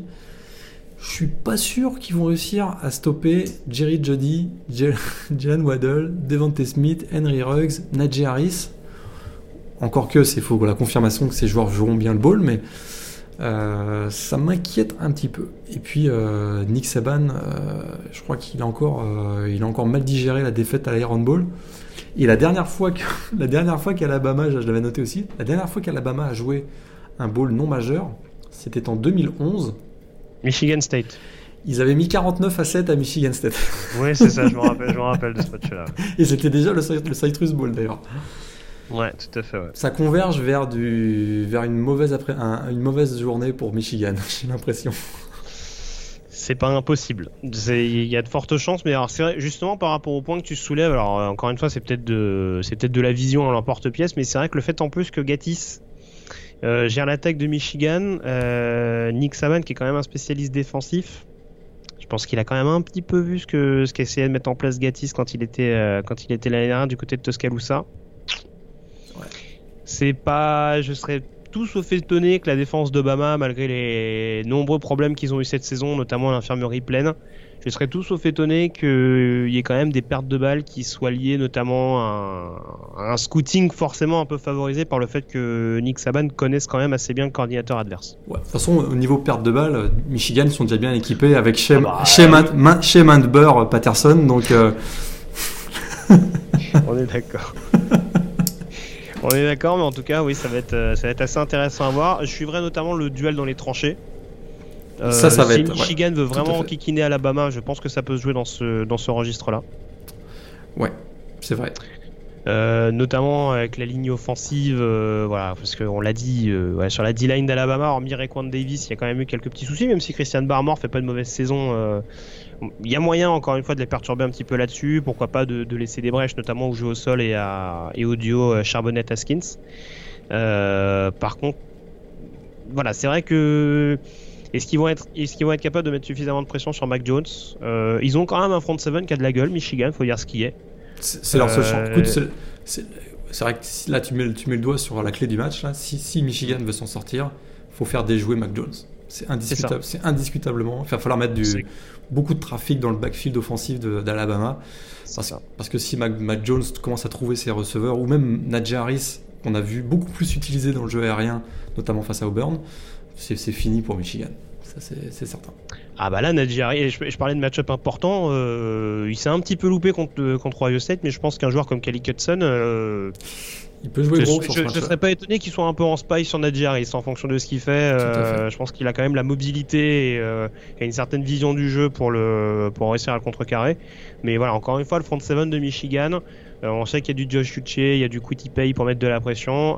Il y a l'excellentissime, et j'ai hâte de le voir présent- se présenter à la draft, Aidan Hutchinson. Euh, qui peut vraiment kikiner euh, notamment l'intérieur de la ligne d'Alabama. C'est ça qui est fou du côté de Michigan, c'est qu'ils ont, tu les prends un par un, ils ont vraiment du talent pur, étonnant, mais c'est qu'ensemble ils ont, ils ont sous-performé cette année euh, ça. dans les grands matchs Mais- notamment. Mais voilà, il- pour le coup, il y a quand même un backfield défensif qui me fait très peur. Et tu le disais, il y a quand même beaucoup, beaucoup trop de menaces, je pense, à vraiment réussir à museler. Et bon, c'est là-dessus où, en effet, je pense que Michigan peut être un petit peu court. Un petit peu, un petit peu à l'instar de ce qu'ils ont fait contre Ohio State, je pense qu'il y a moyen qu'ils les regardent les yeux dans les yeux pendant un petit moment. Mais qu'au bout d'un moment, ça finisse vraiment par, euh, par casser, où ils se rendent compte que vraiment la, la marche est beaucoup trop haute. Quoi. Suis- Et on, on rappelle, hein, le dernier ball qu'ils ont joué, c'était contre Florida. Ils en ont pris une belle. Hein. Oui, C'était 41. c'était au Cypress d'ailleurs, hein, non? Euh, C'était au Citrus, t'as tout à fait raison. Ouais, la dernière fois, et c'était moche. Ah, il y avait eu, je sais plus combien il y avait eu, il y avait eu peut-être 30 points d'écart, mais ouais, je l'avais, ah, je l'ai pas noté, mais effectivement, il y avait eu, c'était un, ouais, c'était moche. C'était 41 à 3, non, un truc comme ça? oh, c'est 41 pas à 10. impossible. euh, Attends, je vais essayer de retrouver ça tout de suite, mais Et, euh, et- et en plus, Saban, il en veut à, à. Tu te l'histoire des satellites? Putain, l'histoire des satellites, on l'a déjà oublié, hein, cette, cette histoire-là. cette histoire-là. Mais il avait Jim Harbaugh avait volé Dalton Hill, le safety 5 étoiles qui était promis à Saban l'an dernier, et il pourrait bien lui faire payer d'ailleurs parce que Dalton Hill sera probablement titulaire dans ce match-là. Il pourrait bien gonfler à bloc euh, Devonte Smith et, Jalen Waddle pour aller humilier Dalton Hill et, oh, Saban prendre sa vengeance Tu penses qu'il est comme ça, Nicolas? Absolument pas. J'ai des doutes. Absolument il a l'air très serein en plus cette année. Non, je le trouve, euh, je le trouve assez pisse. Je, je, pense pas qu'il, je pense pas qu'il soit dans cet état d'esprit. Euh, plus sérieusement, alors j'ai retrouvé le score 41 à 15. 41 et il me semble que je serais pas étonné qu'il y ait un petit touchdown qui traîne en garbage time. Ouais, parce que je me pour Michigan pour alléger un petit peu la correction. Je me souviens que c'était moche. Et tu te sais, la dernière fois qu'il y a eu un, un bowl entre Alabama et Michigan, est-ce que t'en souviens de ça? On n'en a pas encore parlé dans le yearbook. C'était mm, l'Orange Bowl 2000. Tu te souviens pas ah, ça me dit rien. Non, ça me dit rien. C'était le dernier match de Tom Brady à la tête des Wolverines et Michigan avait battu Alabama 35-34 et Alabama avait loupé déjà à l'époque, ils avaient loupé le X-point qui avait donné la victoire à Michigan.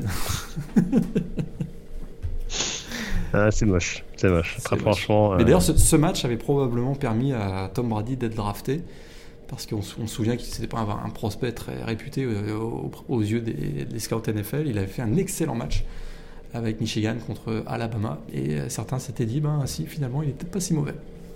Ah, c'est les rêveurs, hein. S'il est drafté 6 euh, sixième tour en battant Alabama en prolongation dans leur j'ose même pas imaginer s'il avait fait un match lambda. Mais euh, bon, en tout cas, euh, ce sera peut-être une autre équipe qui ce serait peut-être une autre équipe qui s'en serait frotté les mains, hein, sait-on jamais.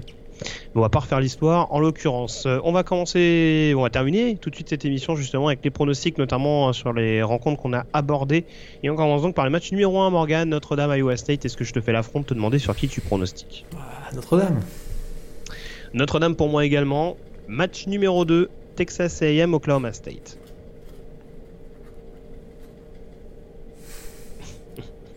Ah, t'es moins serein là-dessus. Eh bien, c'est encore, mon... encore mon cœur qui va parler. Je dis le Canadian Cowboys Chuba Hubbard qui va porter Oklahoma State vers la victoire. Oh, ça va être un shutout, donc euh... je pense Texas A&M quand même. Je pense que ça va être. je pense que je pense que Drew Brown va nous, faire une petite interception un peu crade euh, à un moment, crucial. Mike Gundy réussit toujours très bien dans les dans les bowls historiquement. Ah, j'en doute pas. J'en doute pas. Euh, Utah contre Texas. Ah, moi, je vois bien 9-7. Hein. Moi, je peux pas oublier que tu avais quand même dit que Sam Ellinger gagnerait le trophée S-Man et juste pour que. juste pour que tu pas l'affront d'en plus voir ton favori perdre contre Utah, je vais dire Texas. C'est gentil. Mais euh, non, non, honnêtement, sur un match qui joue plus ou moins à domicile, c'est vrai, en plus il y a ça. En plus il y a ça, c'est vrai. On va dire pour regonfler un petit peu, un petit peu les boys euh, avant la saison prochaine. Euh, c'est possible qu'ils aillent la chercher celle-là. Très franchement, euh, contre Georgia l'année dernière, ils étaient tous sauf favoris. Ils avaient quand même réussi à remporter le Sugar Bowl. Je ne serais pas étonné que ce match-là, ils aillent, le, ils aillent le remporter quand même contre l'équipe de Utah qui a pris quand même un gros gros coup sur la tête à l'occasion de la finale de conférence Pac-12. Tout à fait. USC Iowa, là aussi, le contexte géographique fait que je mettrais USC. Hmm. Bah, tu m'as un peu calmé avec Nate Stanley au, niveau de, ses prestations en ball. Ah, euh, là, tu, tu, revois des images de Iowa Boston College. Hein. Ouais, ouais, ça te brûle les yeux. Ça, Faut un truc. C'était moche celui-là. Euh, ouais, allez, USC. on va dire USC, mais bon, je serais tout sauf étonné. Un petit match en prolongation, je sais pas, je le sens comme ça. Bah, c'est la Lavo Ball en même temps, non? Ah non? Non, c'est l'Holiday Ball. Non, c'est l'Holiday Ball, pardon. Bah, je m'emmêle entre les balls, c'est n'importe quoi. Euh, donc USC pour moi également. Auburn, Minnesota. Auburn, pour moi. ouais. Auburn pour moi aussi. Et Alabama, Michigan. Ça va être compliqué pour Michigan. Alabama. Alabama pour moi également. Voilà ce qu'on pouvait dire en tout cas sur euh, cette euh, première preview euh, des bowls non majeurs. On se retrouve dans quelques jours notamment pour revenir sur certains résultats et notamment s'intéresser aux 4 bowls majeurs et aux demi-finales des playoffs. Et a priori on se retrouvera d'ici le début du mois de janvier pour revenir notamment sur ces différents résultats. Et bien entendu, ferai une grande preview de la finale nationale que tu feras de très très près, je crois, Morgan, du côté de la Nouvelle-Orléans. J'espère. Pour l'instant, c'est en cours. Ah, ils t'ont pas encore confirmé que je suis Ah, c'est, ça va être ce week-end normalement qui, qui confirme. Pour l'instant, non. D'accord, très bien.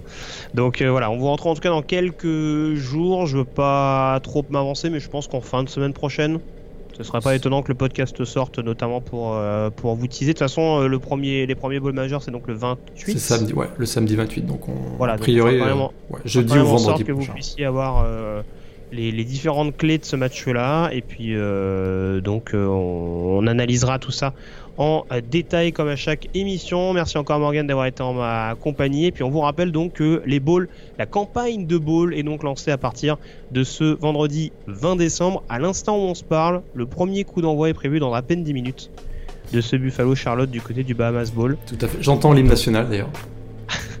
D'accord, très bien, ça me rassure.